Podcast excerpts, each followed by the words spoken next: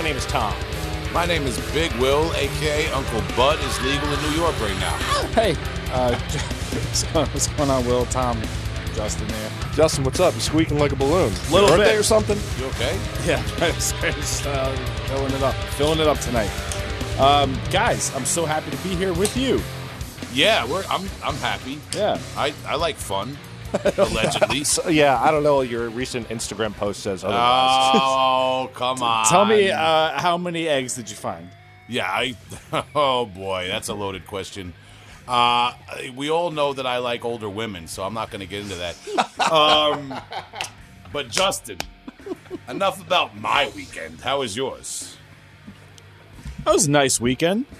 Um, I feel like I bought all the podcast merchandise uh, this weekend. Uh, proud new owner of a Ridge wallet What? and a and a Traeger grill. So having a really good right. time. The advertising works. Yeah, the advertising fucking works. Uh, promo codes are real. Uh, one day we'll we'll Does- know firsthand, Does, but does Caligari Records sell that? Because I've never heard of it. no, they don't. They'll Okay. they'll be selling something soon. Yeah, which is, which is exciting. Yeah, I didn't see that on the latest Severed Records update, so I don't know if it exists. That's, Shout outs. that's my frame of reference. But yeah, you know, so uh, well, let's just say my money is secure and the meat is tender, Oh, and wow. uh, and it's it's very nice. So um, interesting. So I'm I'm having a good weekend. Ready to smoke some fish. Oh, uh, boy. This spring and summer. Oh yeah, we're smoking a lot out here in New York. Um, Thomas. Yeah, Tom, pa- let me pass it to you.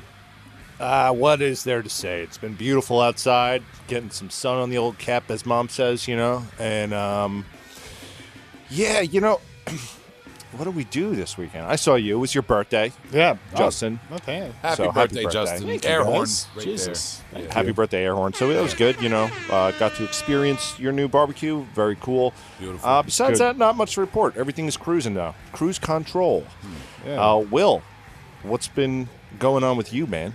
Uh, they legalized recreational marijuana in the state of New York. I don't know if you guys heard about that. I did. Interesting. Um, I'm allegedly not angry that they did that. I wouldn't be. Yeah, there's a lot of things that make me angry. I don't know if you and the listeners have caught on. Weed will never be too mainstream for you. yeah, I'm pretty angry. I'm, a, you know, I get frustrated. Wang wang. I get bitter. complain. I, I I've listened to Final Exit and I fast forward past the silly parts. I just want to hear the brutal parts. I don't want to hear the surf rock part. That's, that's too fun for me. I um, I t- I, I shared uh, an image on the Instagram over the weekend. What I did on Easter, It was ve- or I'm, I don't want to offend anybody. Spring solstice or whatever the fuck. I don't know. I don't care. Celebrate what you do. I uh, don't have fun. That picture was in all seriousness. Um, it was uh, it was celebrating the noble rabbit.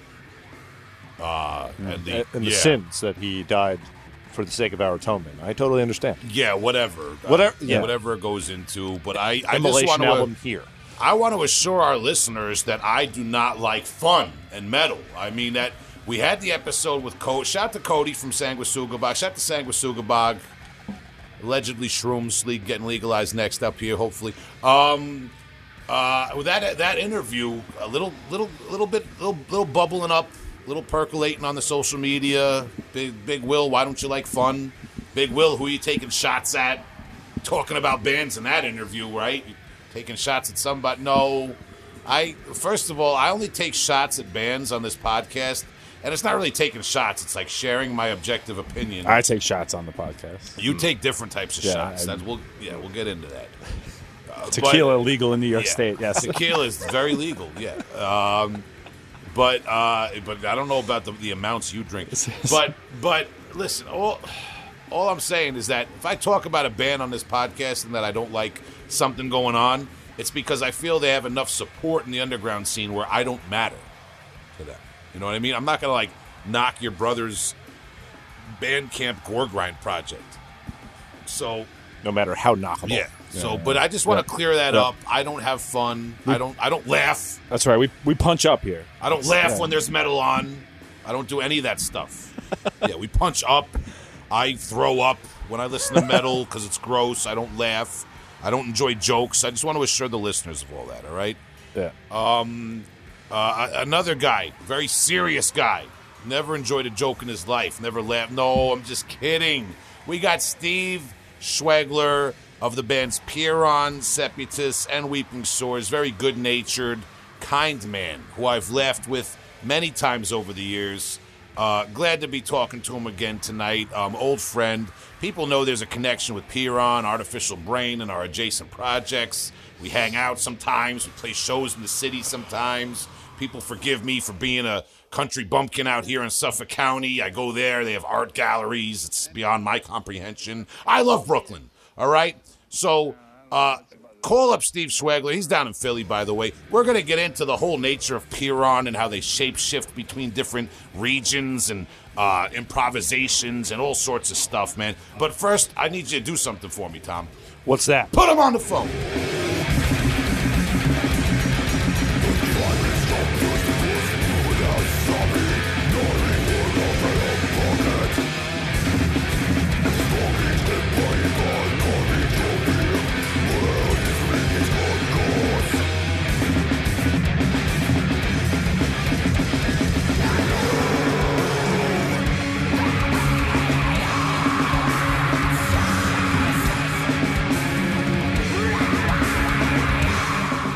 Heavy Hole Podcast. This is Big Will, joined by my loyal co hosts, as always, Tom and Justin. And tonight's special Hello. guest, Steve Schwegler of not only Pyrrhon, but Seputus and Weeping Sores. Did I get that right, sir?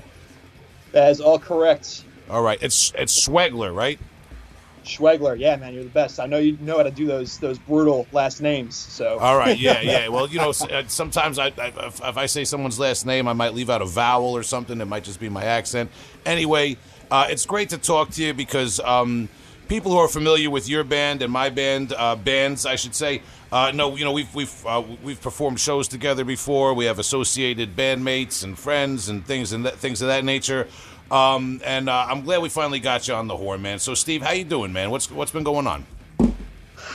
not much, man. I uh, I was pretty psyched to do this interview as I've been a long time listener of the podcast, and uh, I counted it up the other day. I think I've listened to like 30 or 40 episodes of the show. Nice. uh, like back in the, back in the day. I mean, going all the way back to, you know, when you guys were like talking to, I think it was either Thetis or someone like in the venue when it was like so echoey and loud. You could like you just I just had to turn it all the way up and listen to it. oh yeah, th- those were rough. Thanks That for was- making it through those ones. I yeah. think that was out in the back of Shakers. That that was uh, you played That's there it. with Pyrrhon a long time ago. Uh, we brought Pyrrhon all the way out there uh, to the Yeah. Boondocks, Long Island. But um, well, speaking of a long time ago, let's let's talk about it even longer time ago. Because if you've listened to the show that much, you know where I'm going, Steve. Uh, and, Yeah, we'll, and we'll start with the obligatory question: uh, Do you do you, uh, do you come from uh, a particularly music musical family, musicians in your family, or even people who are just inclined towards heavy metal, hard rock, or that sort of thing? Uh, so my primary family, uh, nobody really plays. My dad played a tiny bit of piano and basically just took a hard left into getting into computers and stuff and just kind of abandoned it. But my mom's uh, younger brothers, my uncles Keith and Eric, I gotta shout them out because they uh, they introduced me like to the first like loud like drumming and guitar playing in like a garage in Kensington in Philadelphia. Um, and that was the first time I, I had seen anybody actually playing. Uh, so yeah, I had to give credit to my uncle Keith and Eric. They were, they grew up in and played in like some kind of no name hardcore bands and stuff in Philadelphia for a little bit before they kind of drifted off. Uh, but I'm kind of the black sheep in the family, man. I, I'm the only musician, the only person who does any of this kind of stuff. Okay, so uh, what? Well, I should say, what comes first, playing an instrument, or getting into more heavy music or alternative music, so to speak? Uh, I'd say playing an instrument, uh, probably because I mean instrument in quotations because when I grew up, uh, I was probably for like 14, 13, maybe even younger, trying to play along to Stone Temple Pilots and Soundgarden on like my uh, my toy buckets and uh, hitting an etch a sketch with like a like a paint spreader. you know, yeah, that, that makes a good snare drum sound actually. Believe it or not, the etch a sketch. It's like uh, pretty good so you break it. Get it everywhere. That makes a good metaphor. Hitting a hitting an etch a sketch with a paint spreader. That's like a. I, I feel like I could go to I could go somewhere and that could be like a, a haiku or something. Or tell Colin that's what you want your Yeah. drums to sound like. Yeah, yeah. I'm gonna yeah. T- tell Colin that's what the mix needs to sound like. Crank crank up the uh, uh, the etch a sketch. Um, uh, so so then when uh, when do you get your first drum kit? Uh, I probably got my first drum kit. I think it was like 15. Uh, my, my folks and I already moved out of Northeast Philly. We went to Jenkintown, uh, and that's when we had enough space. So yeah, I think I'd say Christmas like, oh, I don't know what year that would be. 2000, probably 2000. Mm-hmm. I'd say like 2000, 2001 sounds about right. okay. And Got a kit.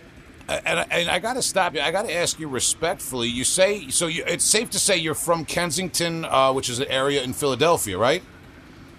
I- I'm from. Uh, I'm actually from Mayfair, Holmesburg area in Northeast Philly. My uh, my mom's, my grandmom and their family, they grew up in like Port Richmond, Kensington area. So I would go and visit them on the weekends. But like uh, I spent my I spent my childhood in uh, in uh, Holmesburg, kind of Torresdale Common area. If anybody shouts that out, that probably know where that is if they're from up that area. But uh, yeah, so I grew up in Philly and Philly related areas, basically my entire life. Okay, uh, that, and the only and shout to Philly. I have a lot of great memories from Philly. Of course, playing Kung Fu Necktie with uh, with you guys in Pyrrhon, and even beyond that, traveling back and forth. It's not that far away from us here in New York. Uh, so I say this with respect, but Kensington um, has been hit hard by the opioid epidemic. Is that fair to say? Uh, it's more than fair to say, definitely. Yeah, it's it's well, I, I say that because it's something that comes to mind, and unfortunately, I think it's been out there in social media and that sort of thing a lot. Yeah, you know, it's one of those unfortunate things um, where it's like a dark corner of the city. A lot of it, it, it's it's an unusual thing because it's it's something that local businesses like try to like they try to like increase the value of the land by just pr- trying to bring more people in from out of the city from either New York or Delaware or uh, so you have that side of that kind of like exploitation and then you have like people who are like amateur photographers and like amateur ken burns types kind of thing you know riding down and taking pictures of people and it seems a little opportunistic. So i mean that's like a hmm. it, it's an unfortunate side. I mean it's it's been around for as long. I remember after i got out of the navy i came back and it had really bloomed and developed into the kind of the nasty thing that it is today. And it's yeah, it sucks man. It is it's like that. It's like every every major city has has some piece of that going on. But there i remember they were calling that i, I read one article that said it was called the the walmart of heroin or something like that. It's like a semi famous or infamous article about that. Well, at, at least you know it, it's because that's what I mean. A lot of us are familiar with the, the word Kensington and relate it to what I guess it's maybe known for a little bit more now. But um, it's good to hear you talk about at least growing up there and humanizing it a little bit for us, um, uh, and reminding us that you know these places, uh, you know, there there's real people there. It's not just the article or something like that. So I just did I, I did want to touch Yeah. on that and get your perspective. Oh, for sure, man. I- I mean, granted, like Northeast Philly and where I grew up, like the majority of my time was like a fair bit away from Kensington, like a few, like a I don't know, like 10, 15 miles north of it. But I did spend a lot of time going down on the weekends and stuff when I was like a little kid, and I mean, you know, I had my share of hardships kind of growing up around there. Walking down the street with my uncle, who I mentioned before, I remember we've gotten like jumped like one or two times, just headed down the street to the arcade or whatever, you know, because you don't really know like what time of day Yeah. people get something in their head if you're at the wrong place, wrong time, you know. the, Um, the arcade, they know yeah. you got quarters. They know you got a couple of couple of bucks on you if you're going to the arcade. they get you coming before you know not going. You know. yeah, yeah, yeah. I'm, I'm just saying that's that's how some people uh, think. Um, but Yeah. well, you know, not to dwell on that, but just you know, just to, just to color your your story a little bit and to paint that picture. Um, and shout out to all of our Philly listeners and uh, all of our friends down there. Um, now we talk about uh, you, you get your your your first pair of drums. I think we left off. You said you moved, and then that's around the time you got your first pair of drums, right? Your first set of drums, I should say. Yeah, the first the pair uh, pair of tubs. kids like these days. Slam some tubs. Uh, I was like, yeah, 15, 16. I got them. Uh, my my my folks were tired of me destroying things in the house, taking the fan covers off the fans. You know, playing the the blind intro to Korn and all that. you really got in there then. It's messing up the whole house. Love it. Oh, Yeah, you know. Well, this is before like that. That's the funny thing. I remember like one of the things I always remember is, but it was this was like before YouTube got popular, And I thought that drummers, like I saw so few videos or anything of drummers playing that I kicked. I used to actually think the drummers kicked the kick drums with their feet. I didn't know they were using pedals. So that's what I did. I was like trying to do it like that, and it didn't work out. I was like, like, dude, all these dudes, all these dudes are on hard drugs, man. I don't know how they can like double kick like that. Like this is insane. Wow.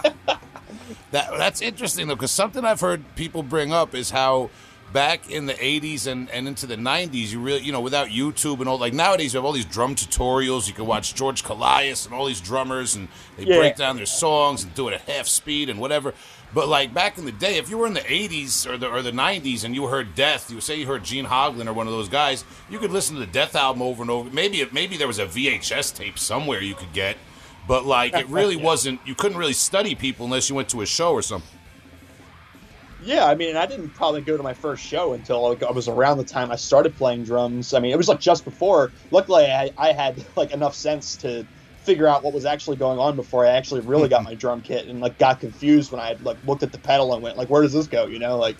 Uh, but I, I think the only live shows I had seen then, I was I saw like Rush, Tool, and like uh, man, I think that was probably it at the time. The only two live shows, and I think weirdly Lacuna Coil also. That's well, that, that's that's an odd triplet right there, man. But that's that's good, like Yeah. for formative years, man. That's good to get. get uh, uh, anyway, the Tool and the Rush, uh, especially as a drummer. So, you, well, you say your first show. Like, what's when does when does Steve go underground? Like, what's your first underground show, or is it like that friend that's like, hey, check out this immolation CD? Like, what happens? So, um, on my own, probably around 16, 17, I make that transition from Tool and the Soundgarden and the Metallica and stuff. You know, Metallica kind of arrives naturally for everybody in their lives. Um, you know, it's just an easy transition to make from something that's like what they would call grunge music. Uh, never really crossed over into Slayer or that stuff like at that time. But I kind of jumped into more prog death metal stuff. I, I'd say Opeth was a huge um, like Opeth's Blackwater Park was like a huge milestone for me where I made that transition and started like checking out death metal and more seriously. Um, and I mean, it was just that sudden, man. It was like one day, you know, Stevie Boy was listening to, you know, just like kind of straightforward punk parts and that kind of thing. And then it was just like Opeth. uh, and like maybe some of the like later Neurosis stuff that popped up. I was listening. I was basically using allmusic.com and then being like looking at the, rec- the like the recommendeds or the related sections of being like, if you like Opeth, you should listen to this. I was like, oh, I'll give that a shot, you know. And that's how I heard my first like 20 death metal bands, pretty basically. Okay, and now, am I mistaken? Doug Moore, uh, your vocalist for um, pr- pretty much all your bands. I think it's safe to say you collaborate with Doug Moore frequently. You you know him going back a ways, right? Yeah, I mean that's the next step. Really, is that uh, Okay, I got at, it at right, The yeah. time, yeah, I, I, I had met him over the internet. Actually, does anybody remember uh, AOL Instant Messenger? Oh yeah. I, I Yep. still have biolich at AOL.com. You could you could email me there. I can't guarantee I'll get back. it's, yeah, it's it's gone. It's in the lost city of, of AOL. Yeah, I uh, I never used AOL, but I had the AOL Instant Messenger because the the back in the day that was the way to send somebody you knew like an entire album's worth of music for stream as long as the internet stayed up while you were doing it. Like you could just send it. God, I sound fucking old as shit right now. I gotta tell you. Like, back when you I'll- could stream. That's I'll talk for a few minutes and you'll, you'll it's it's like a, it, it's like the fountain of youth when I start talking. Yeah, no, you can just show you can show all your friends and acquaintances how edgy you were by uh, what lyrics you put in your away message as well. Yeah. That's true. So let me tell you a funny quick you. little anecdote about that. Before I joined the, the Navy, I I uh, I put in my away message at boot camp, and then like like a stupid like an asterisk like action that says "Psy" or something next to it. It said like at boot camp Psy, and I just left that, and I think my parents like left it up for me while I was gone. but I have to check with Doug to verify that, make sure he saw it. But I think he, I think he'd probably tell you the same thing. Yeah. So I got in contact with Doug uh, through that, and we talked and started kind of like talking right before I joined, and I was still in late high school, and we made friends, met a couple of times, and then uh, basically just retained like a long term relationship, like a friendship over the internet after that, basically. Yeah, because this is like the the part of the story that kind of like the way I the way I saw it kind of happen naturally because um, when I meet the guys in Pyrrhon, it's kind of like early on in the artificial brain uh, trajectory, and Alex Cohen is playing drums for Pyrrhon at that point. Uh, shout to him. And um, Shouts out. and then then the the very first national tour I did with Artificial Brain was with Pyrrhon. Prior to you, you were still in the Navy, and uh, Keith Abrami of Artificial Brain drummed and did double duty. Uh, I've talked about that tour, um, and and the whole time I heard uh, um, Doug kind of telling me, yeah, my friend Steve, he's in the Navy, and you know we, we're going to be collaborating with him with him eventually. You know, not not the whole time, but there was a, definitely a point where it was kind of like that was the that was kind of like the expected trajectory of the band. Um, so so uh, let's let's before we get there because that's the whole thing is kind of like you were you know you've kind of you've kind of like fulfilled that end of the deal. My buddy Steve's getting out of the Navy; he's going to join Pyrrhon. I guess we could say you, you know that that that transpired at this point pretty uh, pretty clearly. That checks out. yeah, that, that checks. ha- that yeah, happens. fact check. But um, but Yeah, that, that checks out for sure. but getting there. Uh, do you well? Do you come from a Navy family or a family of people that um, are are, in, or that have served uh, served the country? You know, like that. Uh, also, no. Um, Okay. I uh, not in all positions of my family. No real military people. I think uh, my my grandfather on my dad's side, he was an army captain briefly. I can't remember if it was reserve or if it was just like a four year thing. Um, but uh, no, it doesn't really run in my family. So I I went full, uh, you know, like kind of left hand path, as you might say. Uh, as far as the music and the lifestyle there. So I mean, yeah, no, I just made that decision kind of on my own. Okay, and I, I should say thank you for your service, man. Uh, we appreciate it. Uh, respect. Oh, no problem. And and um. You know, I, I talked to you a little bit uh, in messaging, setting up this interview. Uh, you know, I wanted to get into the idea of when you join the Navy. Um, do you find uh, shared experience and camaraderie through metal and extreme music with your fellow service members?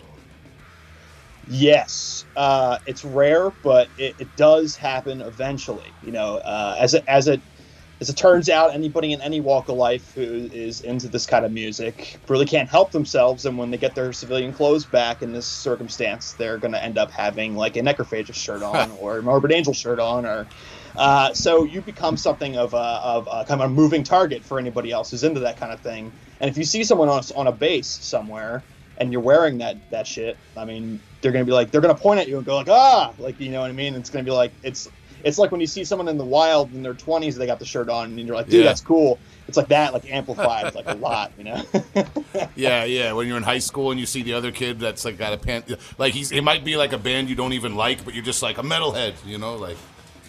yeah, yeah. It's like, oh, my mom wouldn't let me wear that butchered at birth shirt, but that's Yeah. cool, you know. So and so, what about um? Did did you travel uh, uh extensively while you were in the service? Uh, yeah, I'd say so. I, I I've been to less places than some and more places than some. I mean, I um, I've been to like the four corners of the country. I've been to Florida, Washington State. I've been I've lived in Hawaii for a couple years right before I got out, uh, and I've traveled and deployed to El Salvador, uh, parts of Africa, parts of the Middle East, uh, Okinawa, Japan, uh, Sicily. A few places, a few other places I can't remember off the top of my head right now. Cork, Ireland, you know, just Wow. places like that. So I mean, that, that's you really got to see the world compared to a lot of people. That's very interesting. Um, and I, I could pick you. I, I could. I'm, I'm sorry. Go ahead. Yeah, no, I mean, like I, I that's basically it. I mean, like I, I remember before my experience before that, like the farthest west I had been off the East Coast uh, was like driving through West Virginia. You know Yeah, I mean? Like, yeah, so yeah, yeah. No, I, I, that's I- just like that. That's like the typical East Coaster experience I find when I was growing up. Is like I talked to a lot of my friends, and they talked like Jersey was like some kind of pilgrimage. You know what I mean? It's like- Yeah, I. I, uh, I'd never been past Virginia myself until I started touring with death metal bands. So that's um, yeah, definitely. that's very, that's very common. But um, and I, I was gonna say I could sit here and pick your brain about all these different places you've been for a while, but to keep the conversation in the context of uh, extreme music, during um. Uh, when you were stationed at all these different places, did you ever actually get to like go to a show when um, you know when you when you had time off or anything like that? Was there anything of that nature, or did you or did you get to jam at all even? Uh, yeah, so I, for, as far as shows go, I got to go to a fair amount of shows.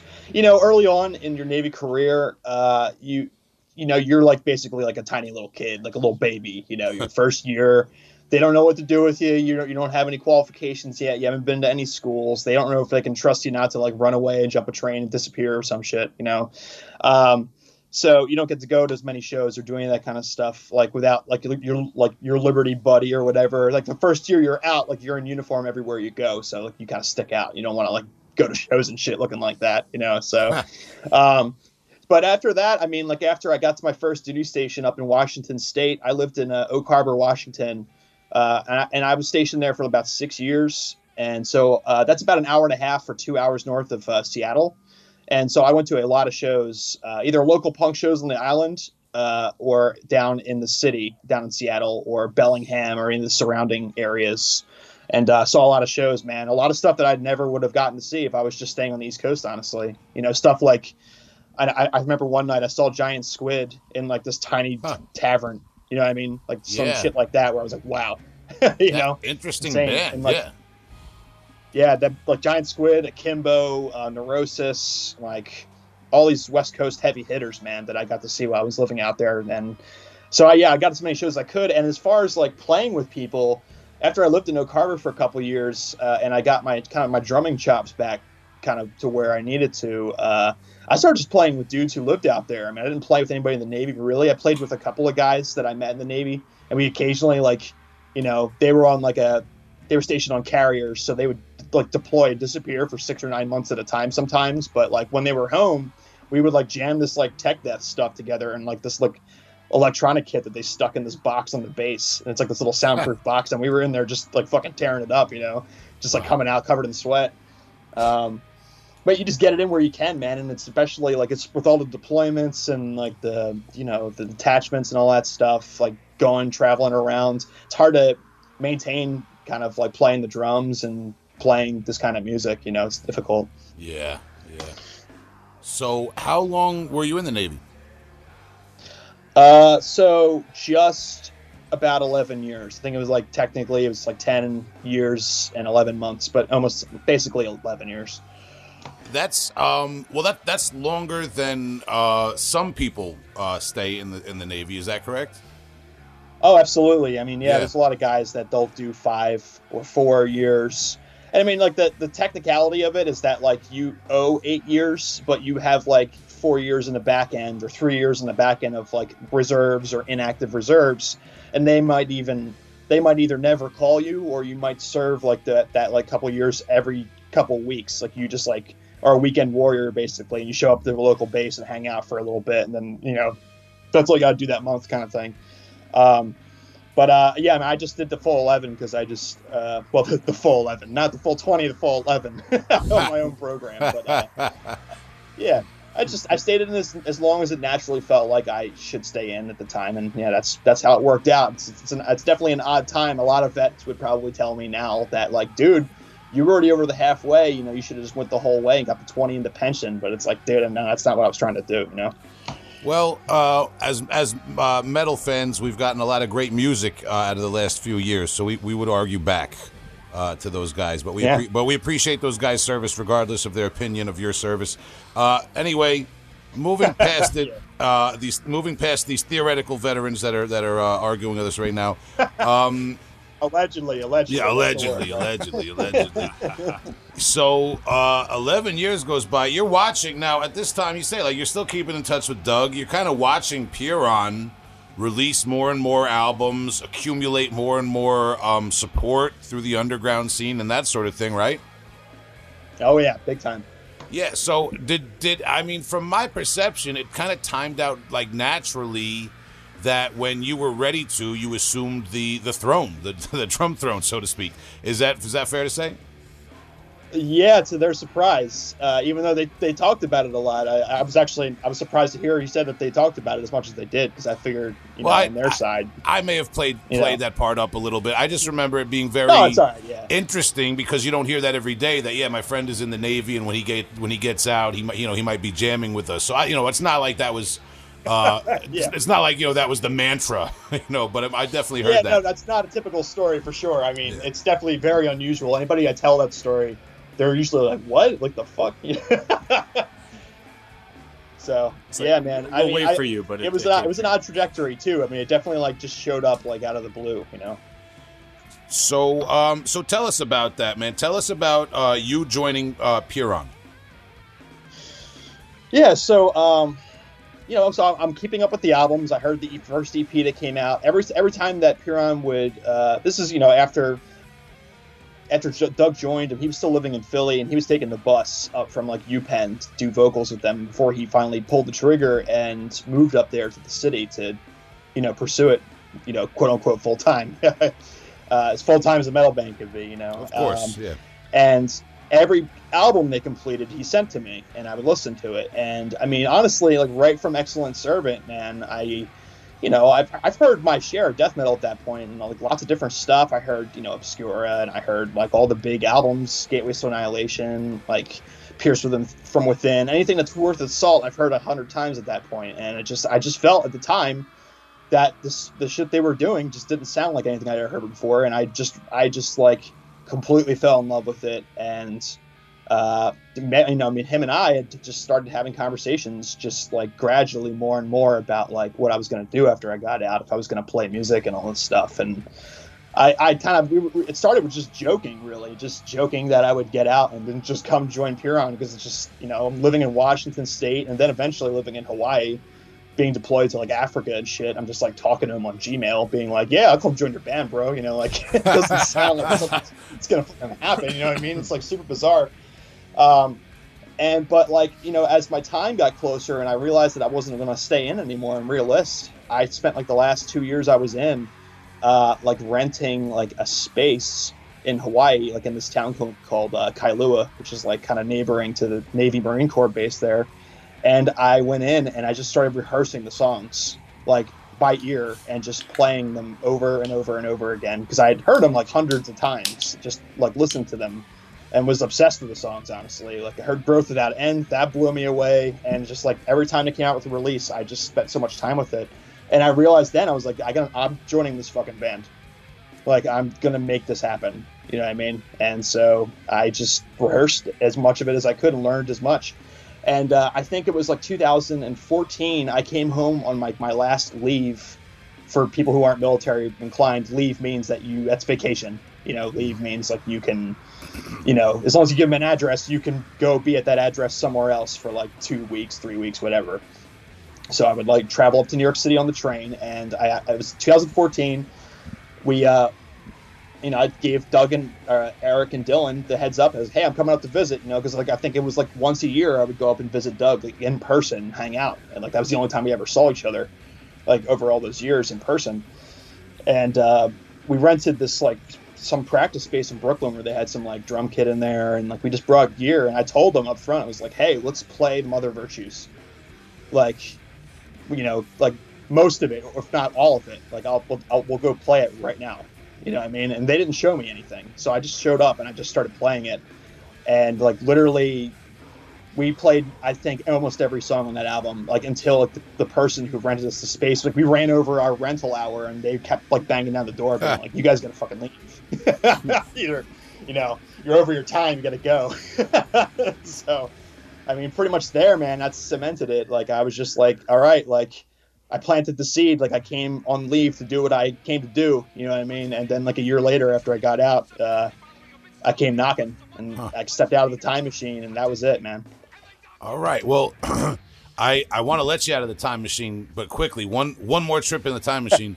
Uh, um, not to dwell on your time in the service, but I'm very interested in, in Hawaii, um, and uh, something I've I've kind of looked into and I'm very curious about. Uh, is there an extreme music scene, an underground scene, metal, hardcore, punk, whatever, in Hawaii that you know of? Uh, very small, but yes, yes, it is there. Uh, I'll shout out a band of some guys that I knew, and I actually met a couple of them. And while I was rehearsing Pyrrhon stuff, they're called Yuh, uh, Y U H. They're like a noisy, like noise rock slash metal slash grind band. They're pretty sick. Um, there's like a band like that, and I think they had another like a almost like a Pantera knockoff band called like Bone Canyon. Bone Canyon. I love that name. Amazing. Oh yeah. Bone Canyon. Um, and I actually I did the one metal show I ever saw uh, out there was a Mastodon show, and like they opened that show. Like it's just like I was like, oh, it's like the only Hawaii metal band. Like I guess they'll they'll be the opener, you know, whatever. Okay. Not a bad gig, Uh, I guess. yeah. You're the only opener in the area. Yeah, only only local Uh, band in paradise, right? You know, if you're gonna be a local I mean, band, like- you might as well be in Hawaii, right? yeah, man, big ass pond, but a big ass fish. You know, I guess you know, we would say, but like. Yeah, dudes. It, there, there were like little punk bands and stuff like that. There's like a Chinatown they have in uh, Waikiki, and they have a couple of different spots that are like these underground spots. And Hawaii is also just like the island of Oahu is like a tattoo mecca, so that kind of culture is everywhere, you know, on that island. You know, so it's like a big part of it in the background. All right, that's interesting, man, because that's that's one place that I've kind of never like you know known of, of having shows or anything. We got to maybe reach out to Hawaiian artists. We got to look that up in the future.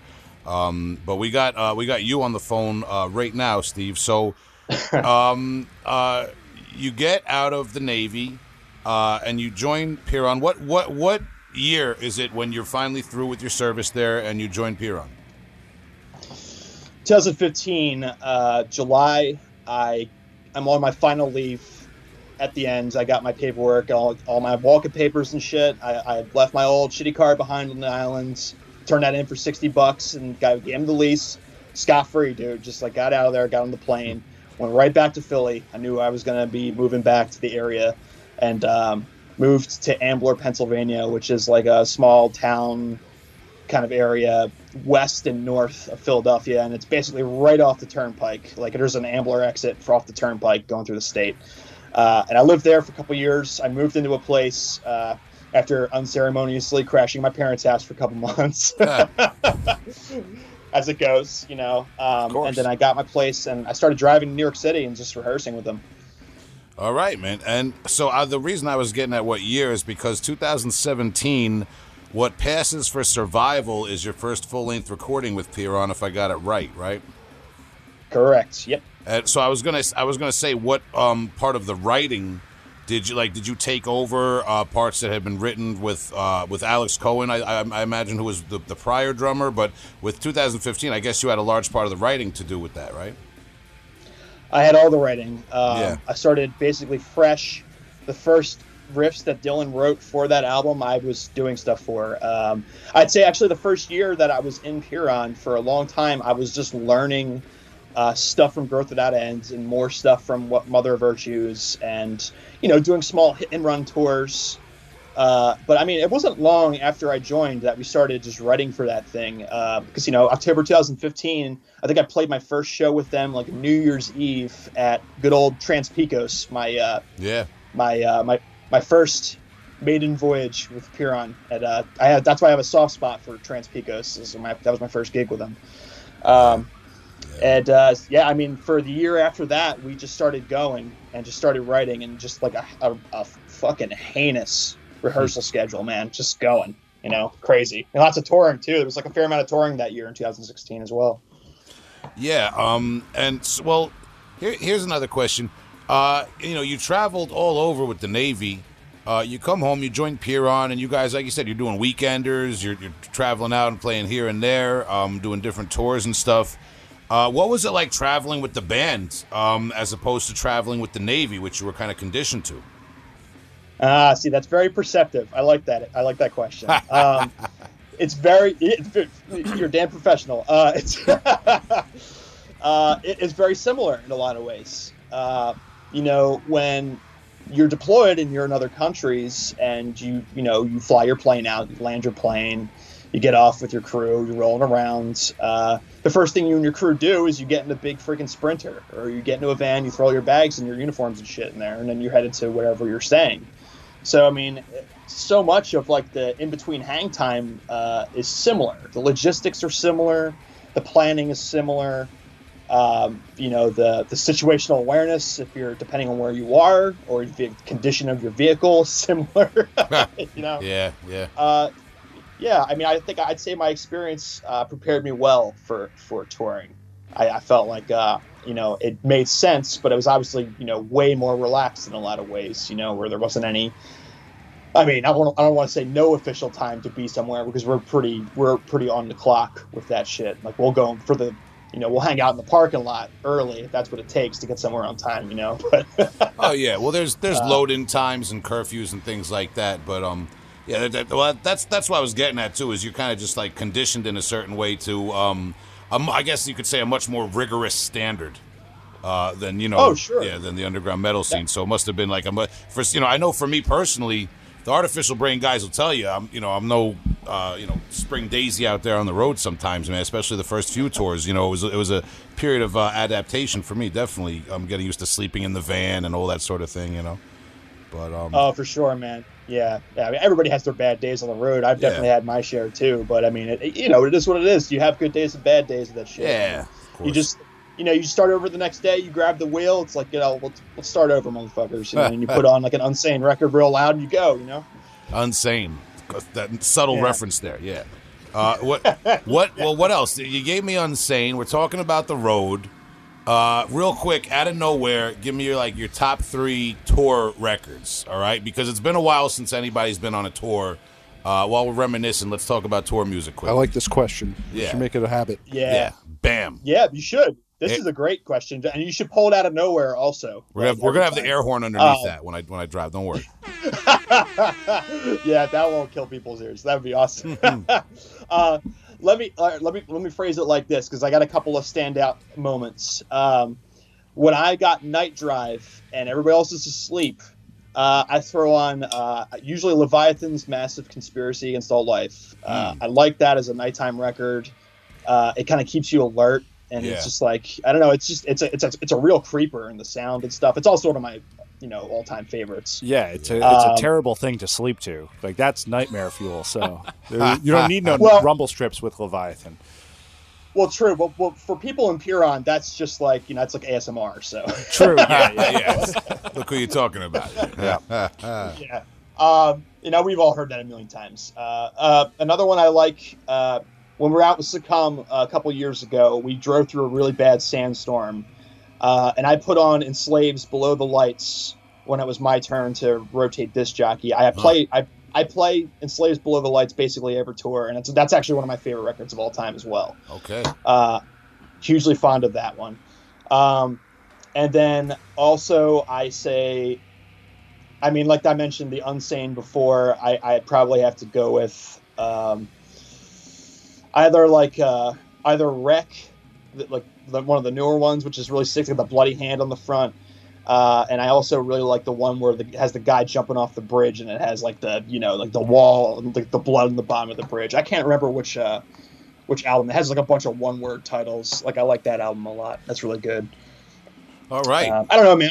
I got a bunch. I got a bunch that I love. Gateways to Annihilation always gets played. You know. Good, good album, man. I see. I when I'm driving the, the guy. Oh my god! Anyone who's been on tour and with God bless him because I when I get my turn to drive, I just punish people with like R and B music and like New Edition, and it, it just gets silly. It's every once in a while I'll throw on like Cryptopsy or something like very predictable, and then back to back Yeah. back back to '80s, you know, uh, hip hop, you know, pop music and stuff.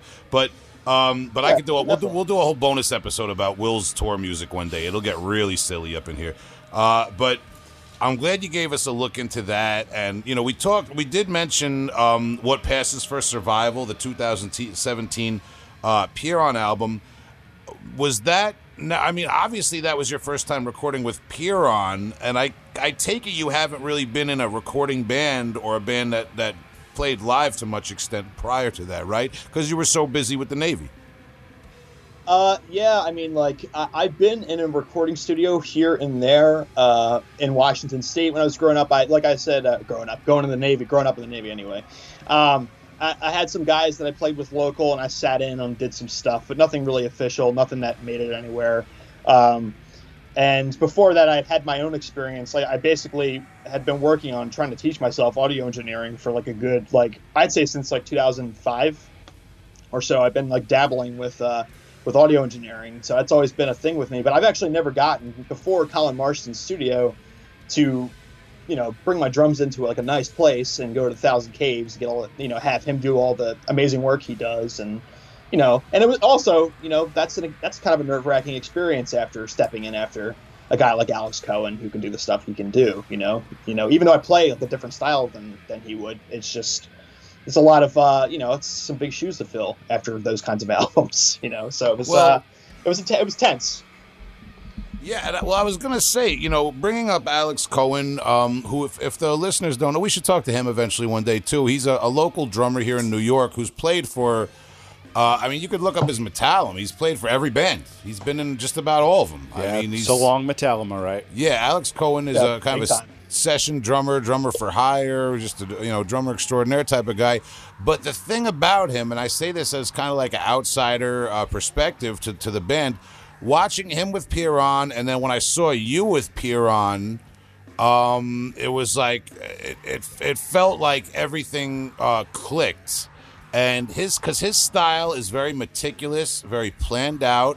Uh, he knows every hit he's gonna make. Um, you know, five like he's he's five hits ahead of you in a way. You know, in, in a lot of ways, like he's so meticulous. Whereas you, uh, I think you're there's a little bit more of a rawness to your style, style that complements like the nature of the songwriting with Dylan. With the kind of he has a kind of improvisation almost um, that that like that he leaves a margin for. Is that fair to say? Absolutely, man. That's a huge element of our sound, and I picked up on it listening to the albums for years and realizing like what was happening. Uh, and so I had to also prepare myself for that, Yeah. kind of the best that I that I could. You know, which is why I like Alex Cohen. you know, I hear him in Pyrexia, I hear him um, in, in a lot of the other bands. He's in Malignancy too. yeah, malignancy. Malignancy, uh, you know, uh, which is like hearing Alex and malignancy is very interesting because that's very intricate, planned out, meticulous music. Uh, and not to say Pyrrhon isn't isn't nuanced, but like your style of drums, like I said, it leaves more uh, more room for flow and fluctuation and kind of reading the the atmosphere in a way, I guess. Um, and it and I, I felt like it freed up the band live a little bit too to to to, to embrace that. Do you think the band um, started embracing the improvisational aspect, maybe even in terms of songwriting more when you joined? you know, um, I think that they were comfortable continuing it with me, which I'm thankful for. Uh, I really wanted to continue doing that with them, um, but I think they were on that trajectory on their own. Uh, with the newer records and the stuff we're doing now, I mean, we embrace improvisation as being such a major piece of our of, of our toolbox uh, that I mean, it just feels natural at this point. But I mean, they were traveling in that direction to be. If anybody who hears uh, the Mother Virtues and then you know um, Growth Without End, and then that last one they did with Alex after that, uh, I mean, like with all the improvisation that that was on that EP, uh, running out of skin, they were headed there already. Um, and we so we we wrote parts with improvisation like that were like into we like we wrote a section into songs that just said improvise doing these two three things and we're going to go from a to b and however we get from a to b those two points are certain but everything in between is not so does that make sense Yeah, yeah. That that kind of clarifies because I was going to ask you how you write death metal with room for that type of improvisation. Yeah, we uh, we when we're it, it tends to happen when we are writing a song. We have structured parts in place. On what passes for survival, we had areas that we carved out that we like we would just like place spots, and either Dylan would know beforehand or Eric would know beforehand that they wanted to try something improv in between to reach a certain energy. It's all about energy in Pyrrhon. Like using that tool is to uh, achieve like a quick change in energy, whether it means going up or going down. Uh, and so it's not something you could really write exactly like to, to achieve that. You got to free yourself up a little bit. And so that's how we basically employed that on what passes for survival. We just went like, all right, this is A, this is the beginning of where we improv, and then I'm gonna do this signal. I'm gonna do four snare hits. You're gonna do like this signal with your guitar. Doug's gonna do a vocal, whatever, like whatever signal it was. And as long as we all caught it, we could hit and hit the next part, you know, cleanly. Interesting, man, and I and I'll leave it there because I don't want to spoil any more of the mystery. I don't want to unlock any more of the mystery there, um, because it's because well, it's it's a unique sound, uh, and you know we talk about Um, well, something I want to clear up. Uh, Seputus, did I say that right? Yeah, Seputus. Yeah. Seputus, uh, the other band that you're in with um, Pyrrhon members Doug Moore and Eric Malav, who I believe we haven't brought up yet. Your bass player from um, Pyrrhon and, and uh, also in uh, Seputus. Um, that band goes back pretty far. I, it credits you on Metallum as being in it from 2005.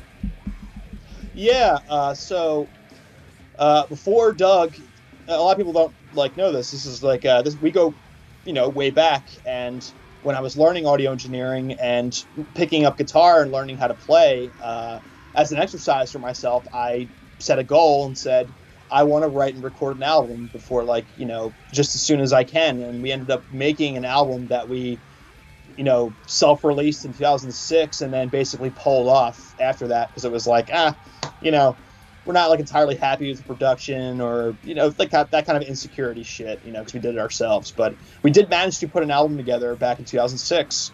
Uh, and I have a box of like 50 or 60 of those just sitting in the house.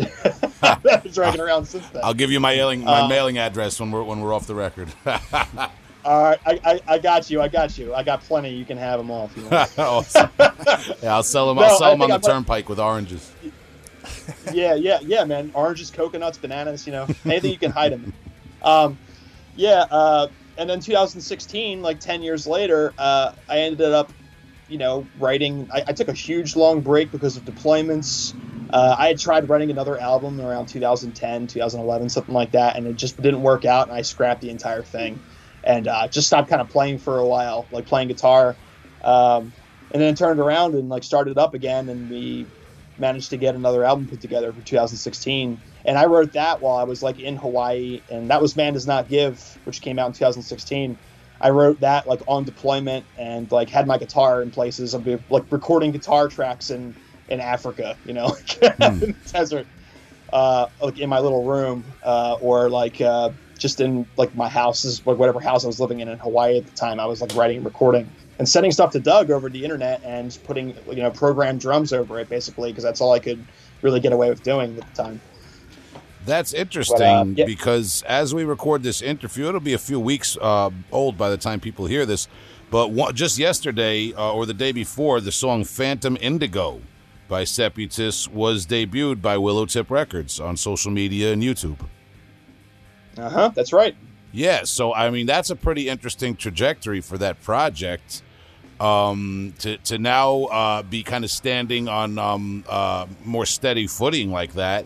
Uh, and it is interesting. It's it's uh, you know from an objective kind of outsider uh, standpoint, you can kind of you can kind of tell that it's from the Pyrrhon camp, so to speak. Mm-hmm. You know what I mean? Um, but yeah, it, it, it, it is a different it's a totally different angle uh, uh, kind of too. It's very interesting man. I, I it's it seems that maybe a little bit more um, black metal but also i picked up uh, uh almost a grindcore sound to it when i listened to it. Yeah, you know, I, I think uh, you know Seputus is, is, like my kind of engineer's toolbox of of you know kind of genre fuckery, if you will. Like, uh, I I don't really, I I believe in using genre and subgenre and metal and like using the tools and the parts and the kind of things that are employed in genres and represent those in songs and in orders. Like do stuff with those parts, like take grind parts with black metal atmosphere and put things together uh, like kind of the tonal stuff that you get from doom records. Like I, I, feel like you could just take anything any like color or palette out of any genre or subgenre and do whatever you want with it you know? That's like the point that's right? Like that's the whole point we're doing this music you know we're definitely not making like a t- like a shit ton of money or anything doing this you know so yeah, just do whatever you fun. want yeah uh, try to stand out while having fun that's that's what you do um, the yeah, money, the money is right. uh, far from guaranteed. So go for it. yeah, yeah, go for it and like do whatever the fuck you want. I mean, and that's like that's the that's the banner mantra for Pyrrhon and everybody and under you know under that banner, man. I mean, like that's why we had this sort of symbiosis with uh, Doug running his main program, which is Weeping Sores, and then me running Seputus, which is like my thing. Um, so I do all the songwriting and stuff for that, and I bring Doug in and I'm, I show him the finished songs, and I'm like, hey, what do you think? You know, like guitars, drums, like I give him some direction. And he he goes after it, man, and it sounds way different. But I mean, yeah, I think I've as far as like it's sounding from the Pyrrhon camp, I mean, there's definitely no mistaking that. I mean, we probably have our own like uh, sort of idiosyncratic way of approaching this kind of music, you know. Yeah, well, I, I put it that way respectfully because it's it's obviously not a Pyrrhon clone or something. Uh, you could you know that people might say like that. Oh but, yeah. but you know you can definitely like like you know it, there's there's certain scenes uh, certain you know certain clicks or whatever within genres of music. So you know, I, I, it's like you know you could recommend it for fans of that, and they probably could still. Uh, uh, re, you know, they could read into it and get something out of it and identify with it in a similar fashion, um, much like you could say for "Weeping Sores," which you brought up. Um, mm-hmm. Which, uh, if I'm not mistaken, that that also kind of takes off around the same time that you joined Pyrrhon, right? Because the first release is in 2017, the self-titled EP. Yeah, if I remember correctly, it's actually it came out a little bit before what Passes for Survival did. Um, uh, and yeah, I mean we we were kind of putting them together, and Doug was going to keep that in house as like his sort of guitar and songwriting exercise to basically get him to focus on learning and playing guitar more. I mean, he played guitar for years before that, but he was just trying to hone his craft. And uh, you know, songwriting is a fantastic way to make yourself better at uh, playing guitar and getting better at what you do. Um, and he was just going to like put together and self-release a thing, and I kind of just, you know, he asked me my opinion about it and asked me if I wanted to play drums, and then eventually I just got more and more involved, and I ended up like producing the entire thing and like uh, recording it and stuff too. So, um, yeah. I'd say I, I, guess you could say I kind of helped him push it out the door, you know, whereas before he might not have like came out with it necessarily. Okay, and something that kind of helps set it apart in a way. Um, the third member, uh, Gina uh, Hendrika Eigen uh, Heisen. Did I get that right? I, I think so. I, I, honestly just call her Gina because I don't like messing people's names up. I I, I see it as a challenge. All right. yeah. I, yeah, I, I, try yeah, to get yeah. people's names right respectfully. But shout to Gina. She's the, she plays the violin in Weeping Sores, right? Yeah, she does. She's fantastic. So, I mean, again, not every death metal band has an in-house violin player. So, where um, where does she? Is she from the project? Uh, is she in the involved in the project from the top, or you know, does she kind of come in somewhere? She, well, let's see. Uh, after Doug had already written the EP's material, uh, or some of the EP's material, uh, she kind of comes out of out of the blue. Like uh, they met at an MDF uh, years ago um, you know, I don't remember which year it was, but they made friends at MDF and they kind of kept in touch. And um, yeah, one day, I mean, like Doug was just like, "Hey, I know this this this lady Gina, man, and she she rips the violin really hard." I was thinking about bringing her in. And I was like, "Dude, you should do that." Um, and you know, lo and behold, you know, she's like a full on like I would say a full on professional man. Like she writes her own music on sheets. I mean, me and Doug are in there caveman manning it out, being like, "No, that's that's a triplet. It's an eighth. You know, we have no idea what we're talking about, but like, um, you know, Gina comes in and she literally had you know fucking sheet music when she showed up, and she was like d- making pencil marks, and I was like, "What?" you know, so she's legit, man. She's that's that's intimidating. Anything, yeah. Intimidating, yeah, yeah. Intimidating. but but it it makes for a very interesting sound. Uh, highly recommended for the listeners. Um, and it set it sets it apart in the way that it's introduced uh, and and produced and mixed uh, in with the music. Um, I, you know, it does. It's not. Um, it doesn't kind of sound like this fusion jazz thing going on. It, it, it makes sense and it and it fits the atmosphere and makes the atmosphere very much. So I I found that very interesting. And um, the latest release is 2019's False Confession on I, Voidhanger Records, right? Correct. Uh, anything in the works? Yes, uh, we're uh, we're on quite a roll, man. I mean, we've been at an average putting out like an album a year or an EP a year from all our three projects since like 2016, basically. And That's I think how you we're do it. Continue with that for a while. Yeah. yeah, man. You just rotate them, and it's like, oh, now we throw the next thing in. So, um, yeah, Doug has got some songs written, and uh, he's got some bass parts written for those songs as well. He's putting together his compositions, and here pretty soon, I think we'll be working on that as well. Okay, awesome, man. Week, source. Okay, uh, and and yeah, and obviously, like you say, you've been keeping busy um, because I'm I'm kind of just bouncing back and forth here between your bands, but chronologically. Uh, we talk about 2019's False Confession by Weeping Sores. uh, which is what I what I what I was referencing, um, recommending that to the listeners uh, to hear the use of violin, especially. Um, but then that bounces right into 2020 with the release of Abscess Time by Pyrrhon, right? Correct. So t- tell us about that a little bit, because at the at when you're writing Abscess Time, I assume you're like now you're settled into Pyrrhon. You've toured a little bit. You've uh, you know you've had an album out. What's different um, in in your eyes, in your perspective, uh, your recollection about the writing process for Abscess Time as opposed to what passes for Survival? Yeah, so um, you know, I'd say right off the bat, uh, the biggest difference was the physicality. Um, what passes for survival? I came in with like my nervous energy and just like swinging away, Merrill. You know, just hitting those fucking drums and playing as fast as I could, and that's where we went with it. We didn't do as much improv. We did, you know, we had some improv parts and some stuff like that, um, but Abscess Time uh, was we wanted to really stretch out and incorporate lots of different ideas, uh, kind of corrupt other genres and bring them into under our umbrella. Um, kind of figure out what kind of like strange stuff we get away with, and we definitely wanted to do like full improv uh, in the studio, which we did do uh, for this album. We did uh, three tracks that were completely improvised, and we recorded those uh, with Colin. We did it, you know, we did the whole thing with Colin again. He's like the only guy in the universe for us, man. So we just did that. But um, yeah, man, that was the main. I would say like we just we we had a measured change in like the sort of frantic speed and energy and the physicality and like dialing the grind up to like a hundred with the last album, and then I think with Abscess Time we were just like trying to take a more measured approach mm-hmm. and think more about like uh, traversing the different stuff and building like a more kind of complete image uh, sonic image, I guess, if you want to put it like that. Um, that yeah, that makes sense. Having uh, reviewed the material for, for the interview recently, um, and it's it really sound like it's like I said. You know, I've been exposed to Pyrrhon a long time because Artificial Brain. We've played a lot of shows together.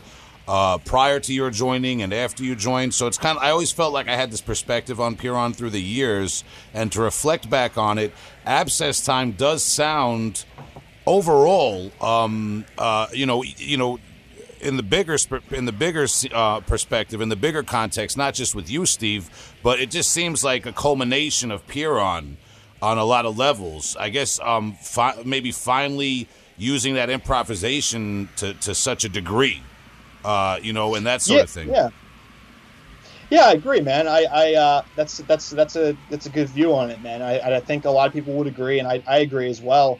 Um, you know, it's there's something to be said for using like high frantic energy and just like just being so overwhelming and and like so like loud noise punk rock to just like make compositions happen.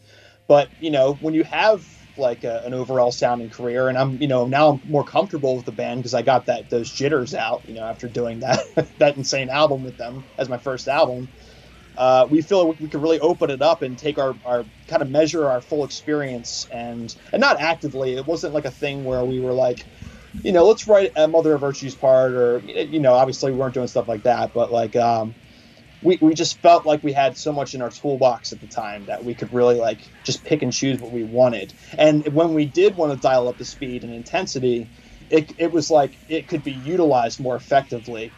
Uh, you know, dr- bringing it in in parts after something like we are like, let's say like we'll, we'll be going through the cost of living, like track seven, and it'll be slow and it'll build and build and build, get quiet, build, and then it erupts at the end.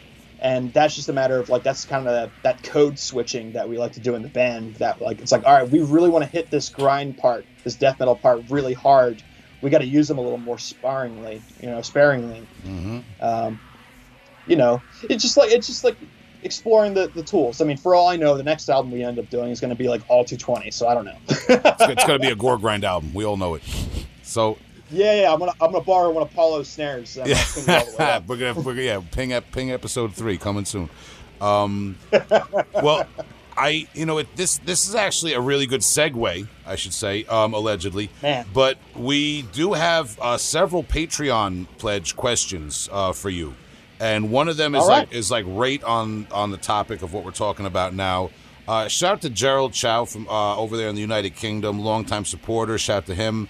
Uh, and he, he goes, I think Pyrrhon's latest album is class. The blend of noise rock and improv with death metal really lends itself to an organic live sound. Was this a conscious approach, as in, did someone say, I want to go in this direction and you will work together to achieve this, or did it happen organically?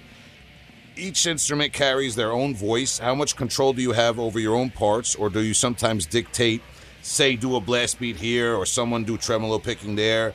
And lastly, why is there not more slams in abscess time? yeah, uh, thank you, Gerald. Appreciate that, man. It was Gerald Chow, right? Yeah, I believe that's how the last name is pronounced. I apologize if I got yeah, it wrong. Yeah, that's the guy. Yeah, I recognize. Yeah, he's a he's a ripper. I think I've seen him cover some of your guys' songs. So shout out to him, man. Yeah, um, good dude. Always out there on social media.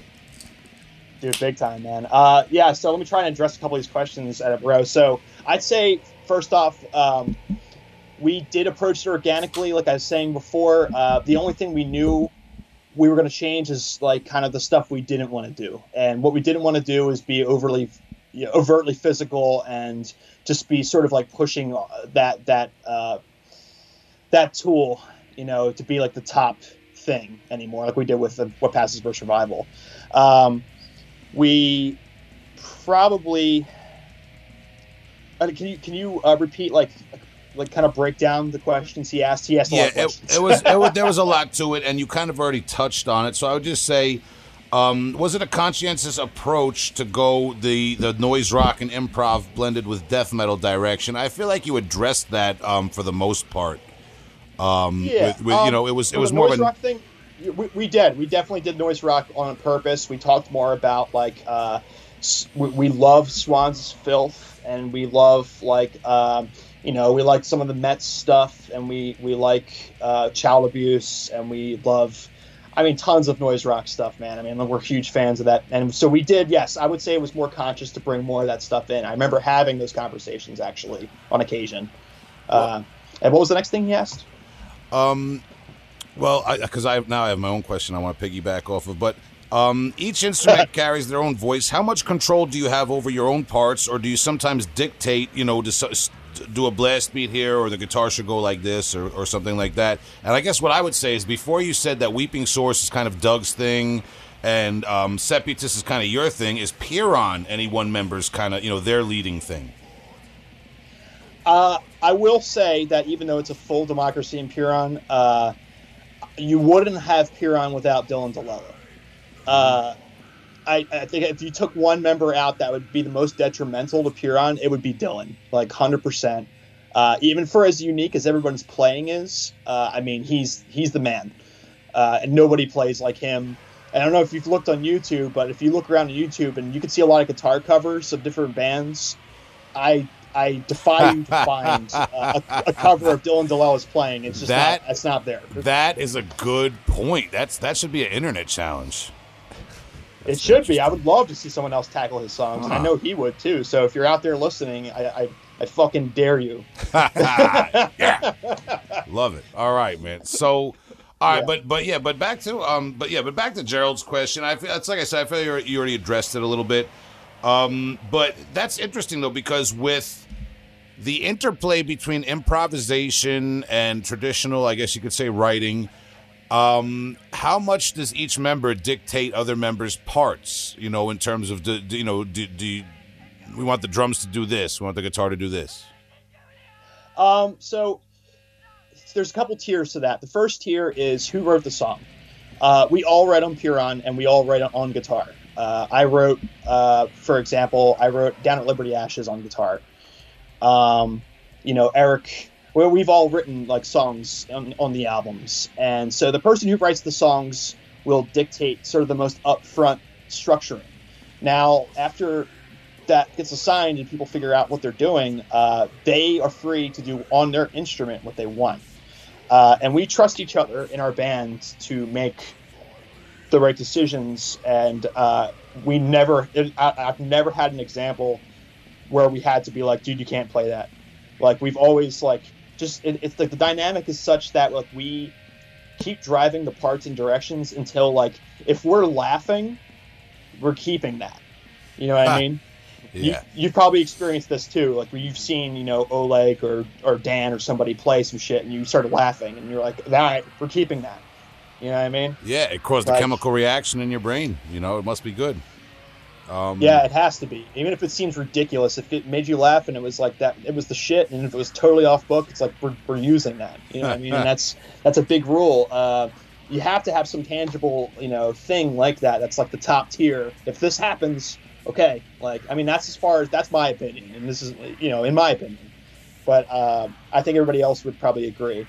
Um, but yeah, I mean, like we all dictate our own parts. We make suggestions to each other. Like a big thing that actually, so another new thing we did more with Abscess Time uh, is me and Eric talked a lot more about rhythm section interplay.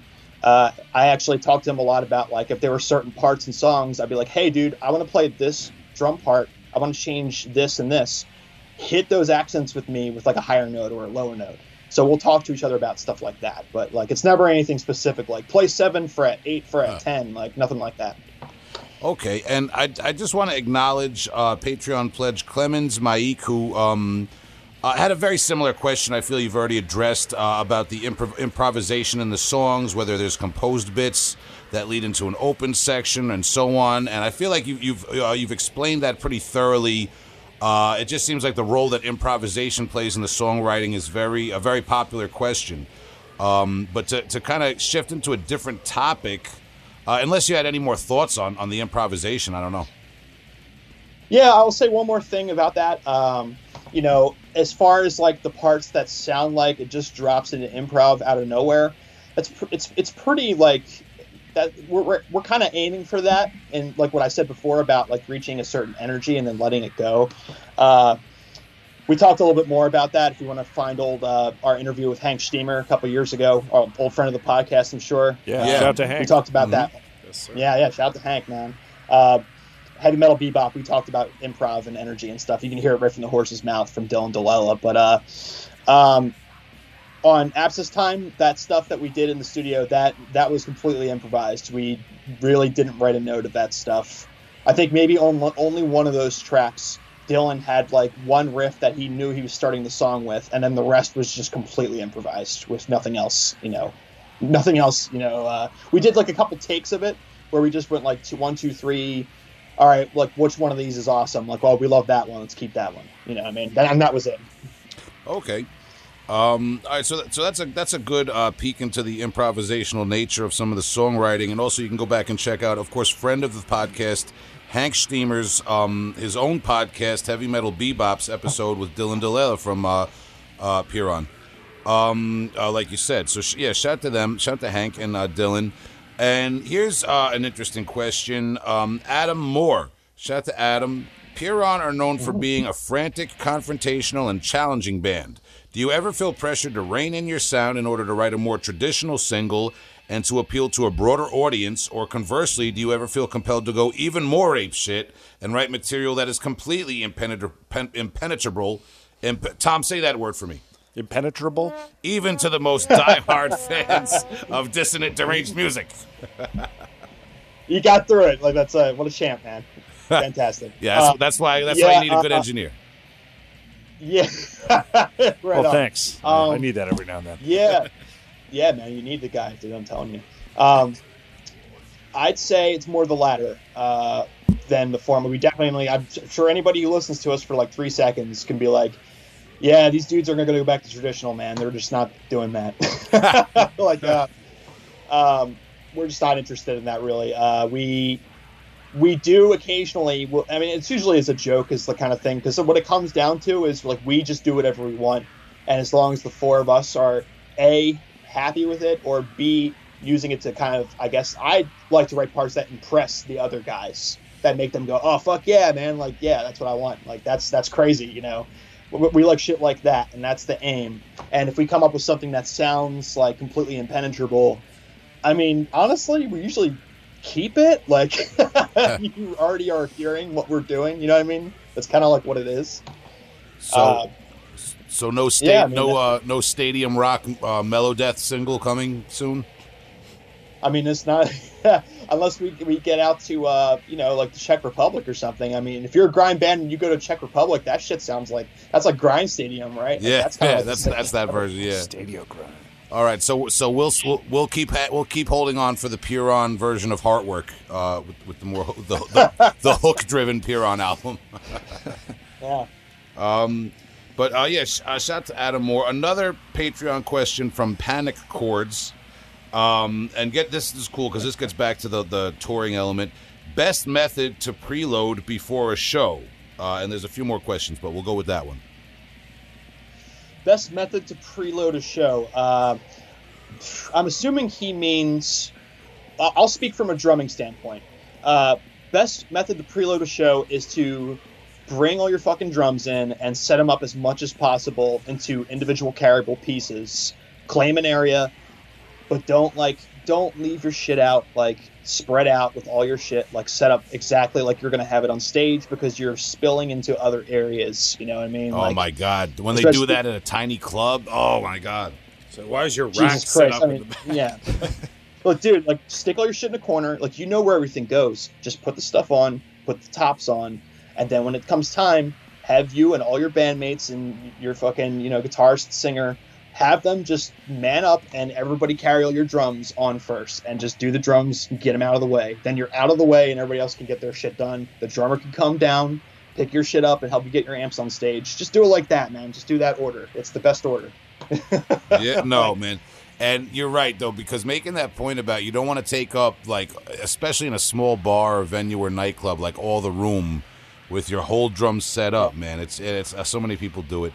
Uh, you you fucking drummers. No, um, Yeah, no, I know, I know, I know, man. Yeah, So- I try not to be that guy, you know. And uh, every once in a while, we got a really tiny place, and uh, what you have to do is then you just you just like have to stack, dude. Like you just like have to jam everything together. Try and put as much stuff on stands as possible. If you got stands for toms, legs for shit, and just kind of like try to put stuff below and above each other to take the most like like the least amount of width, like Yeah. the room width.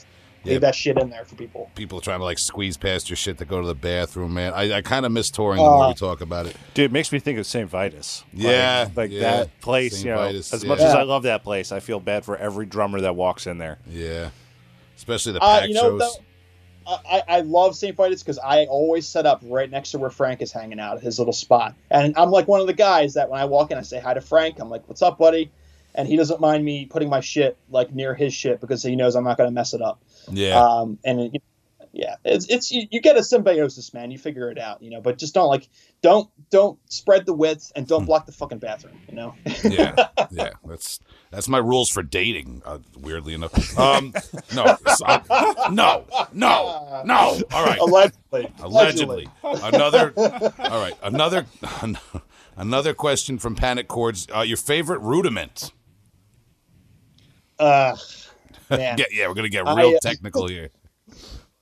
Yeah, so I mean, dude, probably nine stroke roll, whatever. I mean, I I I don't fucking practice rudiments, man. Like honestly, Yeah. uh, I play singles and doubles, and I play some paradiddles, and I just use the basic tools, and I just whatever I think of, I just try to make my body do it, and we I, and I just do it. You know what I mean? Like Yeah. See, again, this Whatever. is why I want to hear you. Uh, dude, uh, shout to Alex. This is why I want to hear you and Pyrrhon and Alex and Malignancy. There's just Yeah. certain things that's. I want my orange juice with my breakfast, and I, and I want my beer with my pizza. You know, there's just certain things that. Come on, it's the yeah. natural order of death metal, man. There's nothing wrong with that. Um, nothing wrong with that. Yeah. it already belongs somewhere. You know what I mean? Yeah, yeah. So um, here's here's a I don't know if you maybe you're familiar. Airlines are going to be selling flights cheap as when C19 I'm, I'm word for word gets under control. Ever envisage getting uh, one of your bands down to Straya and Enzed, S T R A Y A and E N Z E D? I guess those are fests somewhere. Maybe I'm a little lost Do, right do, now. well, this is a question for you, Steve. Do you know what those are? Straya Fest. Um, sounds like it's. It looks like it's in Melbourne. Uh, oh, And I mean, with that being said, uh, if this is correct, as I see it, it says uh, is in Melbourne. I would love to go to Australia and play some shows. Um, I can tell you right now, if we do go to Australia, we're gonna hit our buddy, our buddy up, uh, Brendan Sloan from uh, Convulsing, and he's gonna be our fucking guy. um, when we get down there. So at least we have a POC. Um, I hope someday, man. That would be the shit. Well, what was the other one? I didn't even understand what you were saying. There, there was there It's, was it's, there it's was written in Bogan. That's weird. there was a lot, there was a lot there. I think it was just about if you if you plan on maybe going to Australia if we got that right. Um, but the final question, Panic Chords uh, asks, uh, "What's the best band tee you own?" Oh man, uh, actually, my favorite right now that I love uh, wearing is uh, I honestly I love I have a turns T-shirt. Uh, they have uh, they have like this like kind of gold lettering, and it's like I just love the symmetrical design of it. Uh, yeah, I think they have the sickest shirt, and then a close second is Cognizance, one of Cognizance shirts. They're pretty sick. All right, yeah, the shirt game is getting out of hand during COVID because it's like the only avenue a lot of bands have to, to make money. So like the, the merch game and the T-shirt game is Oh. going wild right now. Dude big time man yeah yeah, absolutely I, I i i i have so many at this point i mean i'm, I'm no i'm preaching to the choir of this shit but i mean like i have like 30 40 shirts or something now and like Yeah. of them it's like taking up like one third of my bureau you know so Yeah, I'm, I'm not even buying any shirts anymore right now i mean i buy them from like friends bands or when people send the shit to me i'm like okay you know i'll wear it it's got to be it's got to be good. It's got to be good. It's got to be good. Um, gotta be good And I don't okay, winding down the Patreon questions, uh, we just have um, shout to longtime supporter Kent Mulcahy. Um, uh, number one, I love the artwork for Phantom Indigo. Disturbing, but not your typical metal album cover. I'd be interested to hear about the process of landing on that cover and the rest of the layout.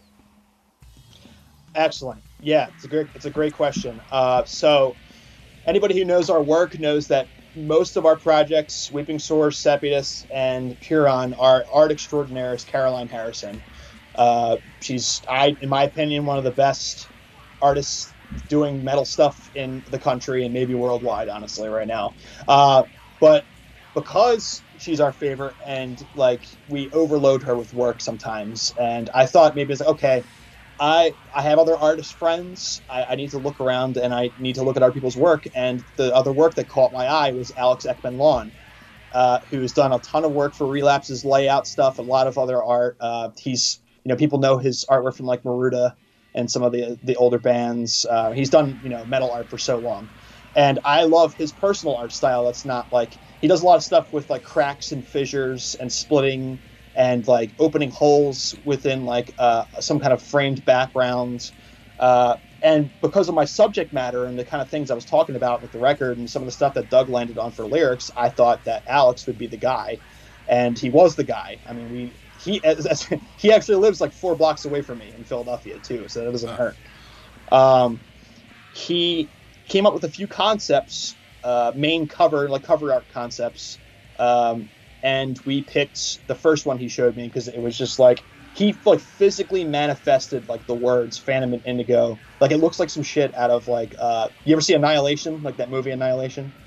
I, I'm not familiar. yeah, that newer one that came out with the uh, with like the the, the dome, the, the weird alien uh, kind of dome thing. Yeah, yeah, Uh, yeah. So that's Natalie that's Portman. Natalie Portman. Yes. Right. Oh yeah, I did watch that one. Yeah. That was fun. Cool Yeah. dance sequence at the end. Yeah. there. Strange. Great colors. Oh, man. Oh, it was like the combination of uh, the yeah different uh, life forms kind of Y- combined. yeah, it was. It's not an actual dance sequence, but it's uh, interesting choreography of acting, if you would. But uh, anyway, not to go on too much of a tangent. It's, a good, it's a good film.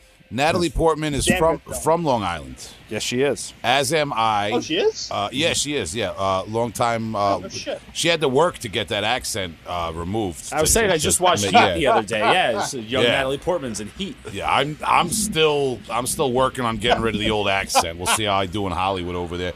But um, Natalie, hit us up. yeah, uh, getting getting back. Natty Ice. Yeah, yeah, Natty Ice. That would be her if she stayed on the on the island. That would be her name now.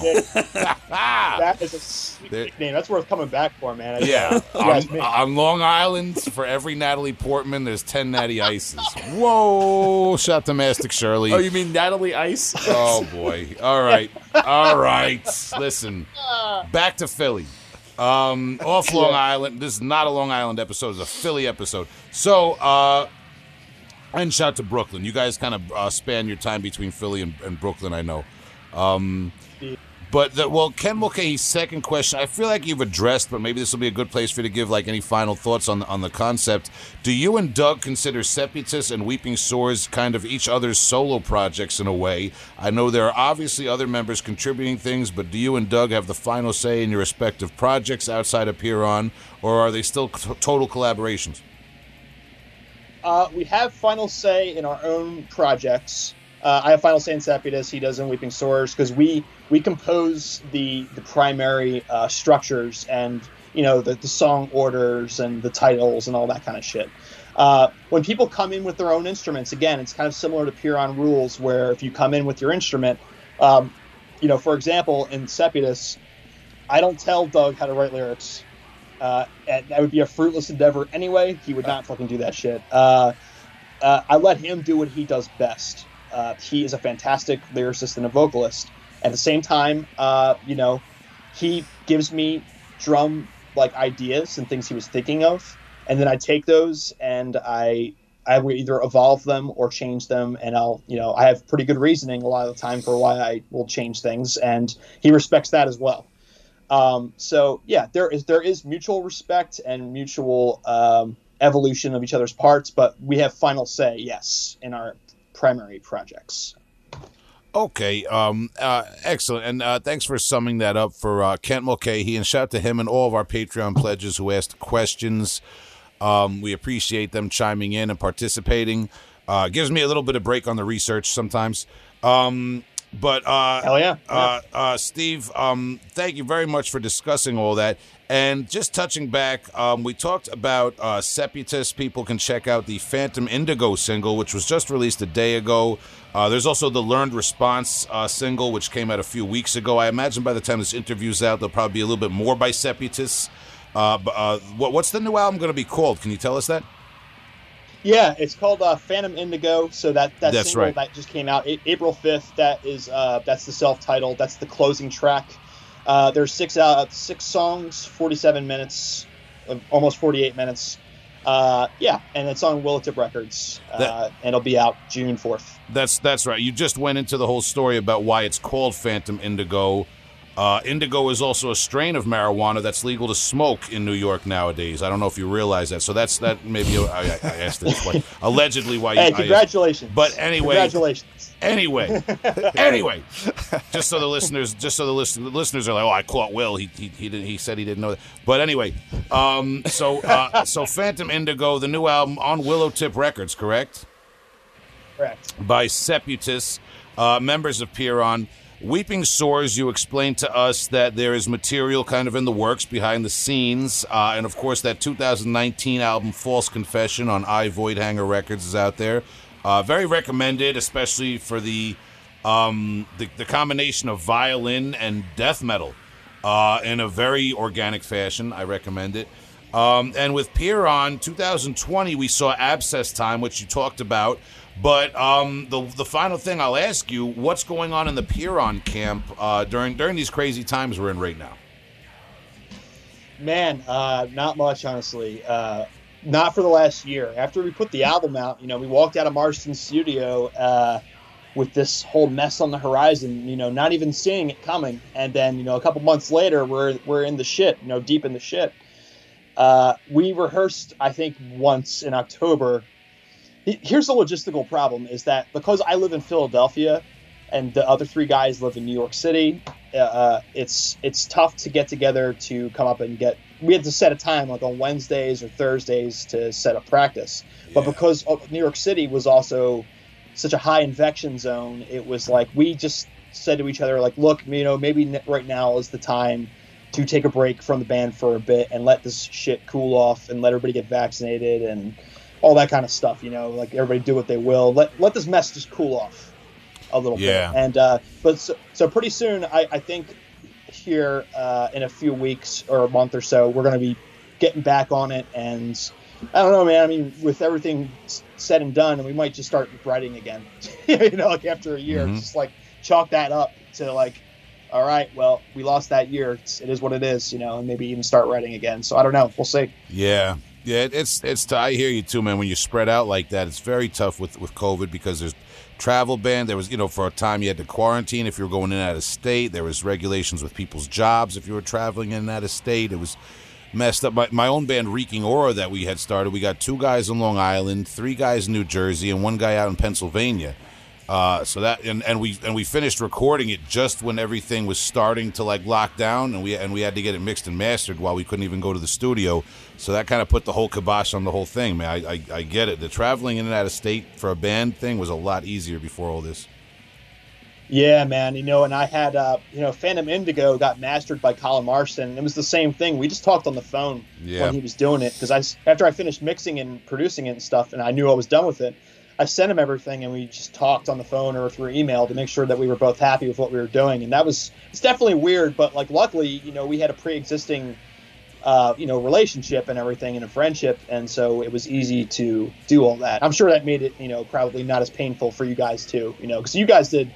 Reeking Aura did the, the thing with, with Colin as well, right? Yeah, we uh, luckily we, we basically finished tracking it like just when when we could have, and then we uh, yeah mixing and mastering was just all done through um, you know uh, talking to him from uh, a distance, uh, social media and, and uh, phones and all that sort of thing. But if there's anybody's capable hands, you're going to leave it in. It's Colin Marston. Uh, we know that Oh, very well yeah, on, on the podcast. Not a lot of notes. Yeah. so, so, um, yeah, not a lot of notes, just like my upcoming noisecore project. Uh, so, so, uh, Steve Schwegler, uh, of Pyrrhon, Seputus, uh, and, um, uh, Weeping Sores. Thank you very much, uh, for this discussion, for giving us a little insight into your bands and your history. Um, I believe that I've given you an opportunity to plug anything coming up. If not, please do so now. And also, just any um, final words for the show for listeners of your music and listeners of our show. Well, are, what, Or are, you, that car crash over there. are you are you all right? You all right? Don't crash your car for the interview, bro. I live No, no, for anybody no, crashing in front of my house. I live Yeah. for it. Whoa. Uh, yeah, so I, I'd say, um, you know, we uh, Phantom Indigo is coming out June fourth uh, on Willowtip Records. It's going to be. It's got some. We got some sick vinyl. Really, really great artwork and layout by Alex Eckman Lawn. A fantastic job by Joe Smiley and uh, Colin Marston for their engineering stuff. I got some fantastic guitar soloists on this album. I got Evan Void. I've got Dan Gargiulo. I got Dylan DiLella. I got Pete Lloyd, all doing some really sick guitar solos on this on this thing, man. And they really ripped it. And uh, Doug and Eric did some of their best work, man. I mean, it's like I got to shout everybody out because they all really did an amazing thing. And it took me five years to finish this this fucking thing. So I'm just glad it's done. Please, please listen to it and buy it. Yeah. highly recommended as our um, Weeping Sores and Pyrrhon. Uh, but that, yeah, that Seputus, uh, Phantom Indigo out out in June. Uh, and of course, you can check out the uh, now at this point two songs that have been released. Uh, we'll keep our eyes peeled, see if there's anything else coming out, man. And that's going to be on Willowtip Records. yes, sir. Yes, sir. All right, so Steve, uh, like I said, just any final words for uh, listeners of your music and fans of the show? Just keep your fucking head up, man. I know it's been shitty the last year, year and a half, but just you know, we're almost out of this shit. You know what I mean? So just Hell yeah.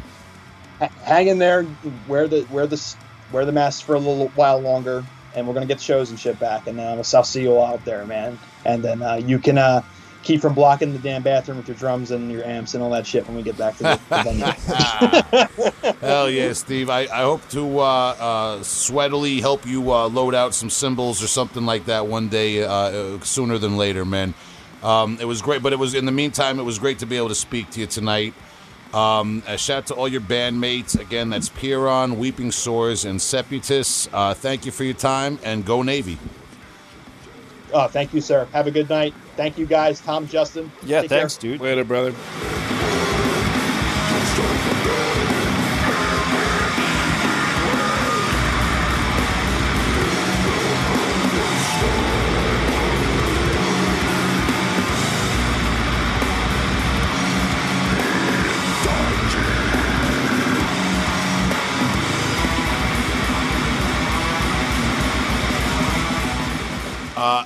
Right, so uh, Steve, before before we let uh, well, we're gonna just be we're gonna We're be, just gonna be honest about Yeah. this. We All right, Steve. We got off the phone with you. We wrapped everything up. Uh, I allegedly went outside and did something that's completely legal in New York now. Oh, And uh, we wrapped up the conversation without asking you to recommend one old and one new release to the listeners. First time we ever did it. That'll be sacrilegious. Never did it. Uh, Never I did forgot, that before. Not a personal, um, not my personal opinion or my personal uh, comment on Steve Schwegler's taste in music. Nothing like that. Get the rumors out of here. Let's clear the air. Um, yes, yeah. I, I we got to clear the air either way because it's very vaporous in here. Uh, Steve, I'm sorry that my brain cells are an endangered species. But what are your old and new recommendations for the listeners? Okay, all right. So here's my old release recommendation: Anata, Under a Stone with No Inscription. Hmm. Gotta hit that, man. Everybody has heard Gateways to Annihilation. They've heard Pierced from Within. They heard Covenant. They heard all the good shit. They heard Slowly We Rot. This is your new tech death classic. You gotta hear fucking Anata's Under a Stone with No Inscription. It's like one of Okay, the best quote unquote bands, yeah, yeah, and uh, tech death releases ever back in 2004. Man, I I spin that all the time still, and I spun it back then as well. That shit is the shit. Um, and I'm gonna quickly shout out also Killing Jokes Extremities because that's like my Wow. non-metal shit. I'm lis- that was my old non-metal shit that I was listening to as well. Great band from the 80s, Killing Joke. Wow. Yeah, I just got into them in the last, believe it or not, just in the last like six months, seven months, I started getting into them because that doc came out. Uh, there's like a Killing, uh, Killing Joke uh, documentary, and that shit's like three hours long, and I watched all of it. Huh. I, I'm not familiar with that. I'm very interested to check that out now. Good band. Really interesting band. Heavy Yeah, with, man. like, heavy but not really metal or hard. Just a heavy band. Yeah, it's badass, man. Definitely Extremities. That's the one that I always rec. Okay. Like their other shit's good, you know, but I love Extremities. It's like the best. Awesome, man. All right, so there you have it. Uh, Anata and Killing Joke from Steve Schwegler. We got him back on the line. Hell yeah. Uh, he, he didn't go out and get one of those Philly cheesesteaks or nothing like that. Um, uh, uh, Big Will forgot, um, but we, we smoothed it all out. We got your recommendations uh, from Steve Schwegler of Pyrrhon, Seputus, and uh, Weeping Sores. Steve, thank you so much. Um, now, now we're really going to end the interview, and we're gonna and we're gonna cut to the music and do all the professional stuff. Okay? Right on. Sick. All right, brother. We'll be in touch with you, man. Love you, man. Have a great night. Take care, man. See you guys.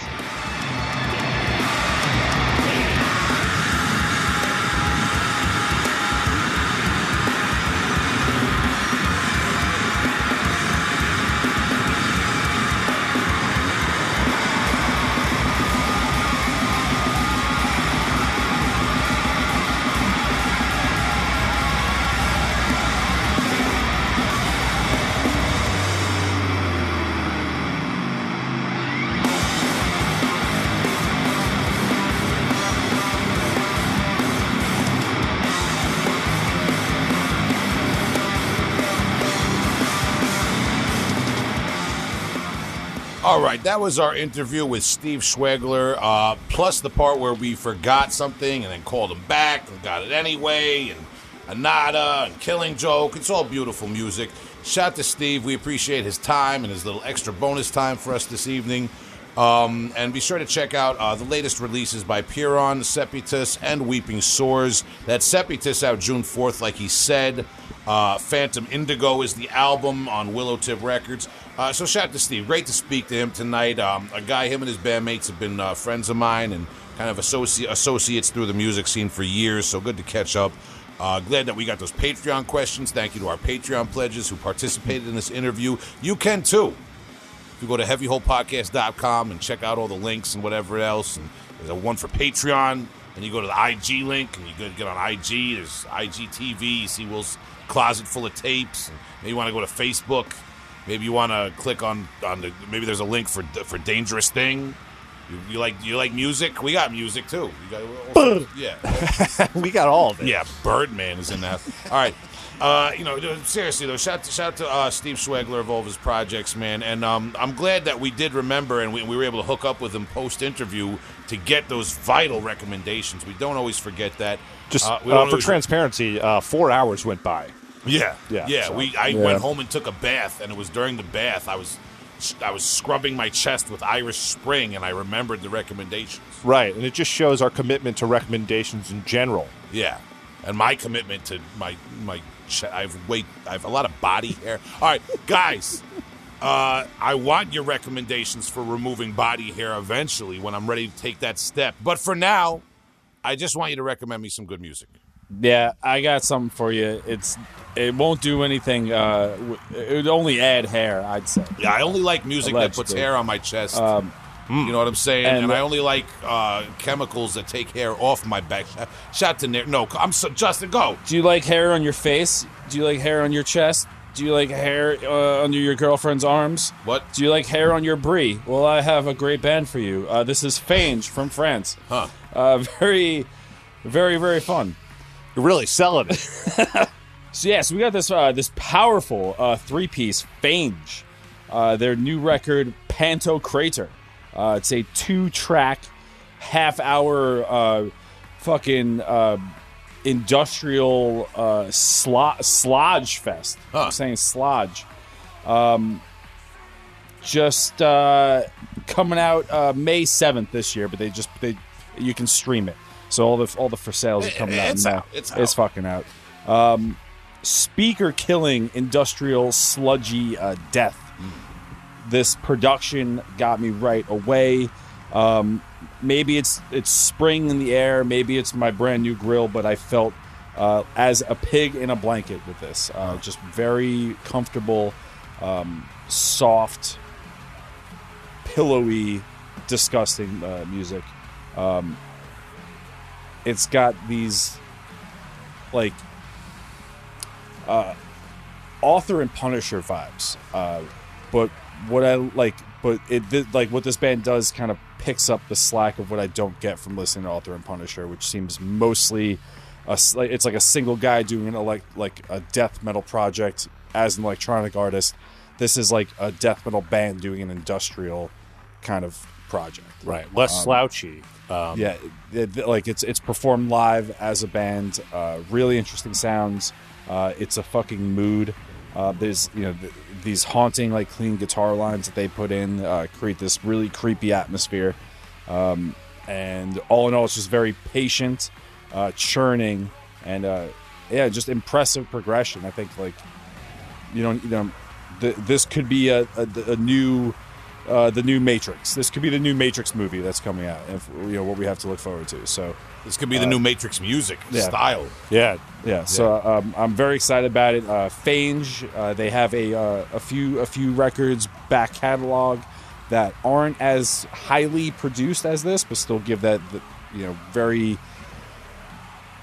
uh, I'm not like grungy hardcore in a way, um, thick. right. Textural. Yeah, so check it out, Harry Bree, Fange.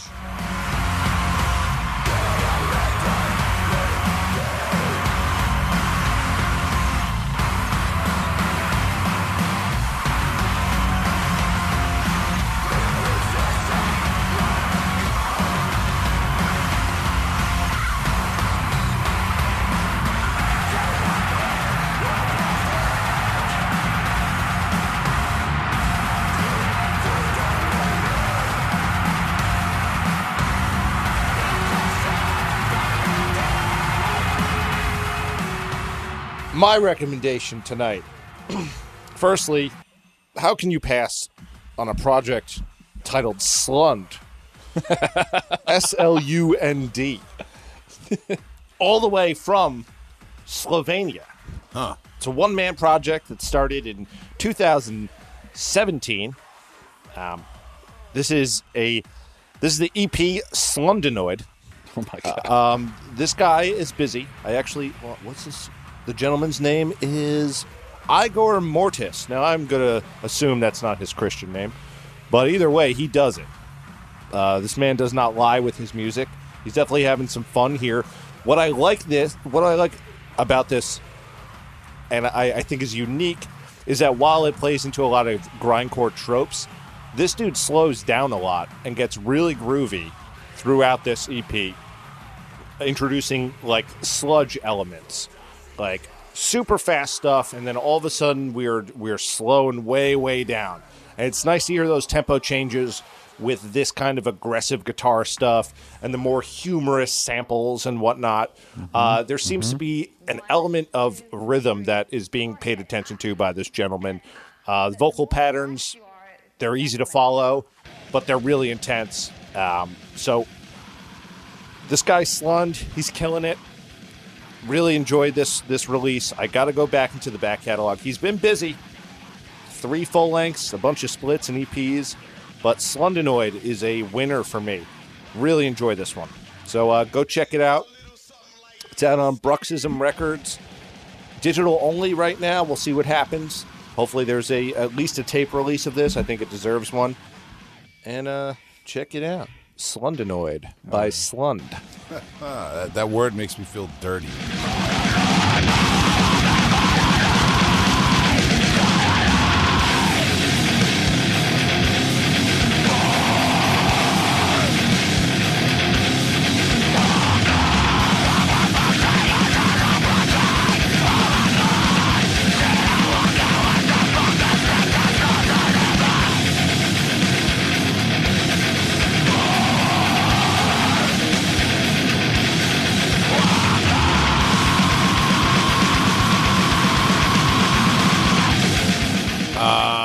Justin, Tom, you guys like to be international, globe-trotting, artistic, exotic names with your recommendations, cutting edge. Slund from Slovenia. Yeah, I, I listen. I'm not a well-educated man.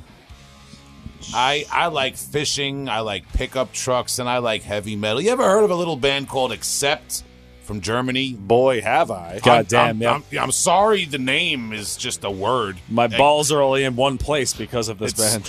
Accept. It's uh, it's just a very simple word. It's not. I'm sorry. It's not. It's not not fancy. No, I'm just kidding. You guys brought in noble recommendations, regal recommendations, but I'm I'm bringing you guys right back down to earth. I like heavy metal. That's why I do the podcast. I mean, I think most, I think you guys and most of our listeners could could probably agree with that sentiment on some level. I like heavy metal. I'd have to agree if we have listeners that don't. What are you doing? Yeah. What are you doing? Go to go learn how to code. Yeah, there's a lot of the. I mean, just if you like the sound of my voice, there's a lot of like much more successful podcasters that have my. There's Joey Diaz, there's Tim Dillon. Like none of these guys talk about death metal, and you can get that that that that beautiful accent. Listen, Accept German bands. Some people might be most familiar with them through their uh, '80s uh, hit single "Balls to the Wall." Man, yeah. featured on Beavis and Butthead. That was with their former singer Udo. I'll get into it, don't worry. Um, but at least for the last ten years or so, um, their singer has been trying not to make Tom have to edit it while I check my phone and say this guy's name, but now he's gonna have to edit it. You're just gonna have to tell me who it is when I send you for edits. I had it too. Son of a bitch. Too mean to die. What a fucking album title. I've never really listened to this band that much, but I watched a few of their live videos and they were fucking awesome. Like that dude Wolfgang or whatever, just playing guitar, like mirrored flying V's and fucking leather pants. Like just a fucking champ. So for the last ten years or so, they've been fronted by Mark Tornillo, uh, Tornillo, or uh, however you pronounce it, Tornado. um, who uh, is like a dead ringer sonically for Udo's uh, throaty, gravelly uh, uh, vocal tone. Now, Accept uh, their new. By the way, I'm talking about their uh, latest album, "Too Mean to Die," 2021, Nuclear Blast Records. Um, and you know, to sum it up, I've always seen Accept as an underrated band from back in the day. You talk about the new wave of uh, British heavy metal sound because they're obviously a German band. Um, I've seen them in the past as kind of like a Judas Priest with a much more raw street, like maybe Judas Priest with a twist of Motorhead. That's that's really I hate to, I hate to dumb it down and be, but I'm a I'm not a smart guy. I drink the Budweiser in the back of the pickup truck with everybody else. All right, Uh, and and I fucking Accept to me is Judas Priest with a with a twist of Motorhead. They, they're not really as uh, it's not as theatrical. It's, it's more tough. You know what I mean? Yep. And Udo's voice, signature style. I was listening to this album today. Obviously, this isn't Udo on vocals, but Mark Tornillo does a great job of singing in the style pioneered by Udo. Um, and I want to talk about that vocal style. It's a very specific vocal tone. It kind of almost sounds. Um, it's it's reminiscent of Lemmy in the way that they use this gruff, almost like a punk hardcore type of uh, throaty vocal tone, and rip uh, new wave of British heavy metal style uh, uh, theatrics and um, melodics from it. And um, I got to say, Mark Tornillo does a great job of uh, uh, continuing the legacy of Accept uh, in the vocal department, and kind of like I, I, had to draw a parallel in my imagination to Queensryche. Um, and and that dynamic, how the lead singer leaves and goes solo, and the band replaces him with a singer that sounds uh, shockingly similar to how the the original singer sounded, and both parties go on to make some pretty good music, you know. And I'm not going to say Udo deserves a lot more respect than Geoff Tate, in my opinion, because I did, and I sent you guys a clip. There, Udo does his own solo project. Um, it's it's like U.D.O. but it's Udo, and they're preparing to drop a live album that was recorded last year.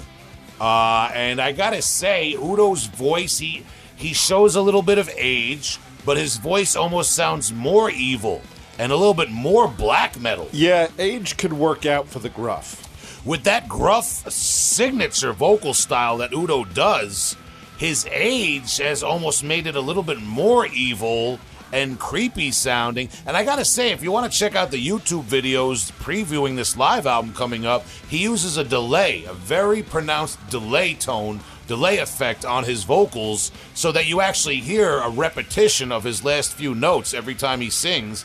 And it just it just backs up this idea that the guy still still has it. And if age has affected his voice, it's almost um, distorted it in, a, in an intriguing way that Hmm. that works. But um, but uh, you know, again, this is kind of a dual recommendation because I'm recommending you the ongoing legacy, dual legacy of the singer Udo from Accept, who parted ways with Accept, but also the band Accept. Um, not just with this latest Too Mean to Die 2021 album on Nuclear Blast, but they've put out a number of albums with Mark Tornillo on vocals that are worth your attention if you're a fan of heavy metal. And I said, hey, I like heavy metal. I joked around at the top of the recommendation. But you know, we talk about grindcore and gore grind and technical death metal and all this crazy stuff, noise, doom, blah, blah, blah, blah, blah. A lot of slunge talk around here. Yeah, there's there's and that stuff's cool. I'm not I, you know I joke, but I'm not knocking your guys' recommendations. But I sometimes I like to just bring it all break, break it all back back down again. Break, you know, break it down again like Tears for Fears said. Um, and I get back to heavy metal, I get back to punk rock, I get back to classic rock, and this is something I had to share for anybody who's inclined that way. And maybe some of our listeners, if you like Iron Maiden, if you like Judas Priest, if you went back and did a little bit of your homework, maybe you like Motorhead, uh, Accept is I feel like left out of the conversation a lot, and maybe you should go back and check them out. That concludes my TED talk on the band Accept uh, and their legacy and um, uh, lead singer.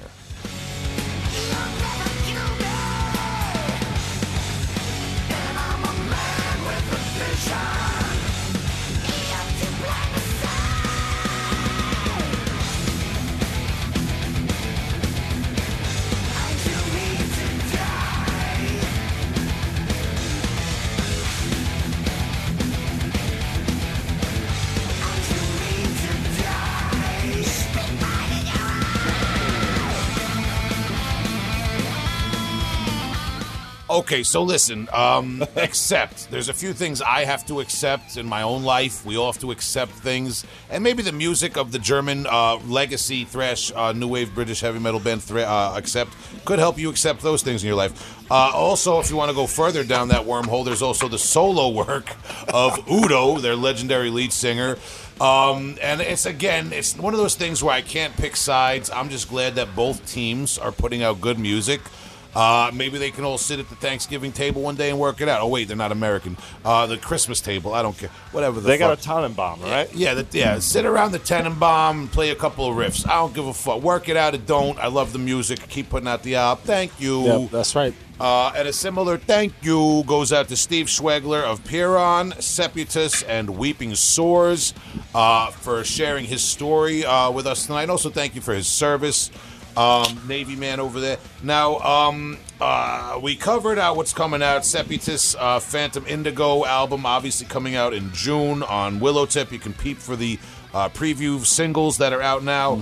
Uh, peep for the Pyrrhon and Weeping Sores latest releases that have been out, and for anything new that's coming out.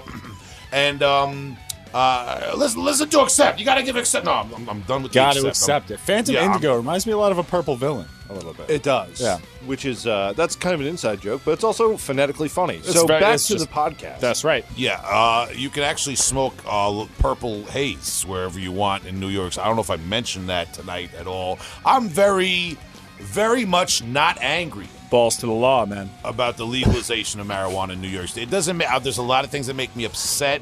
That does not make me upset. Allegedly, that's all I'm going to say about it.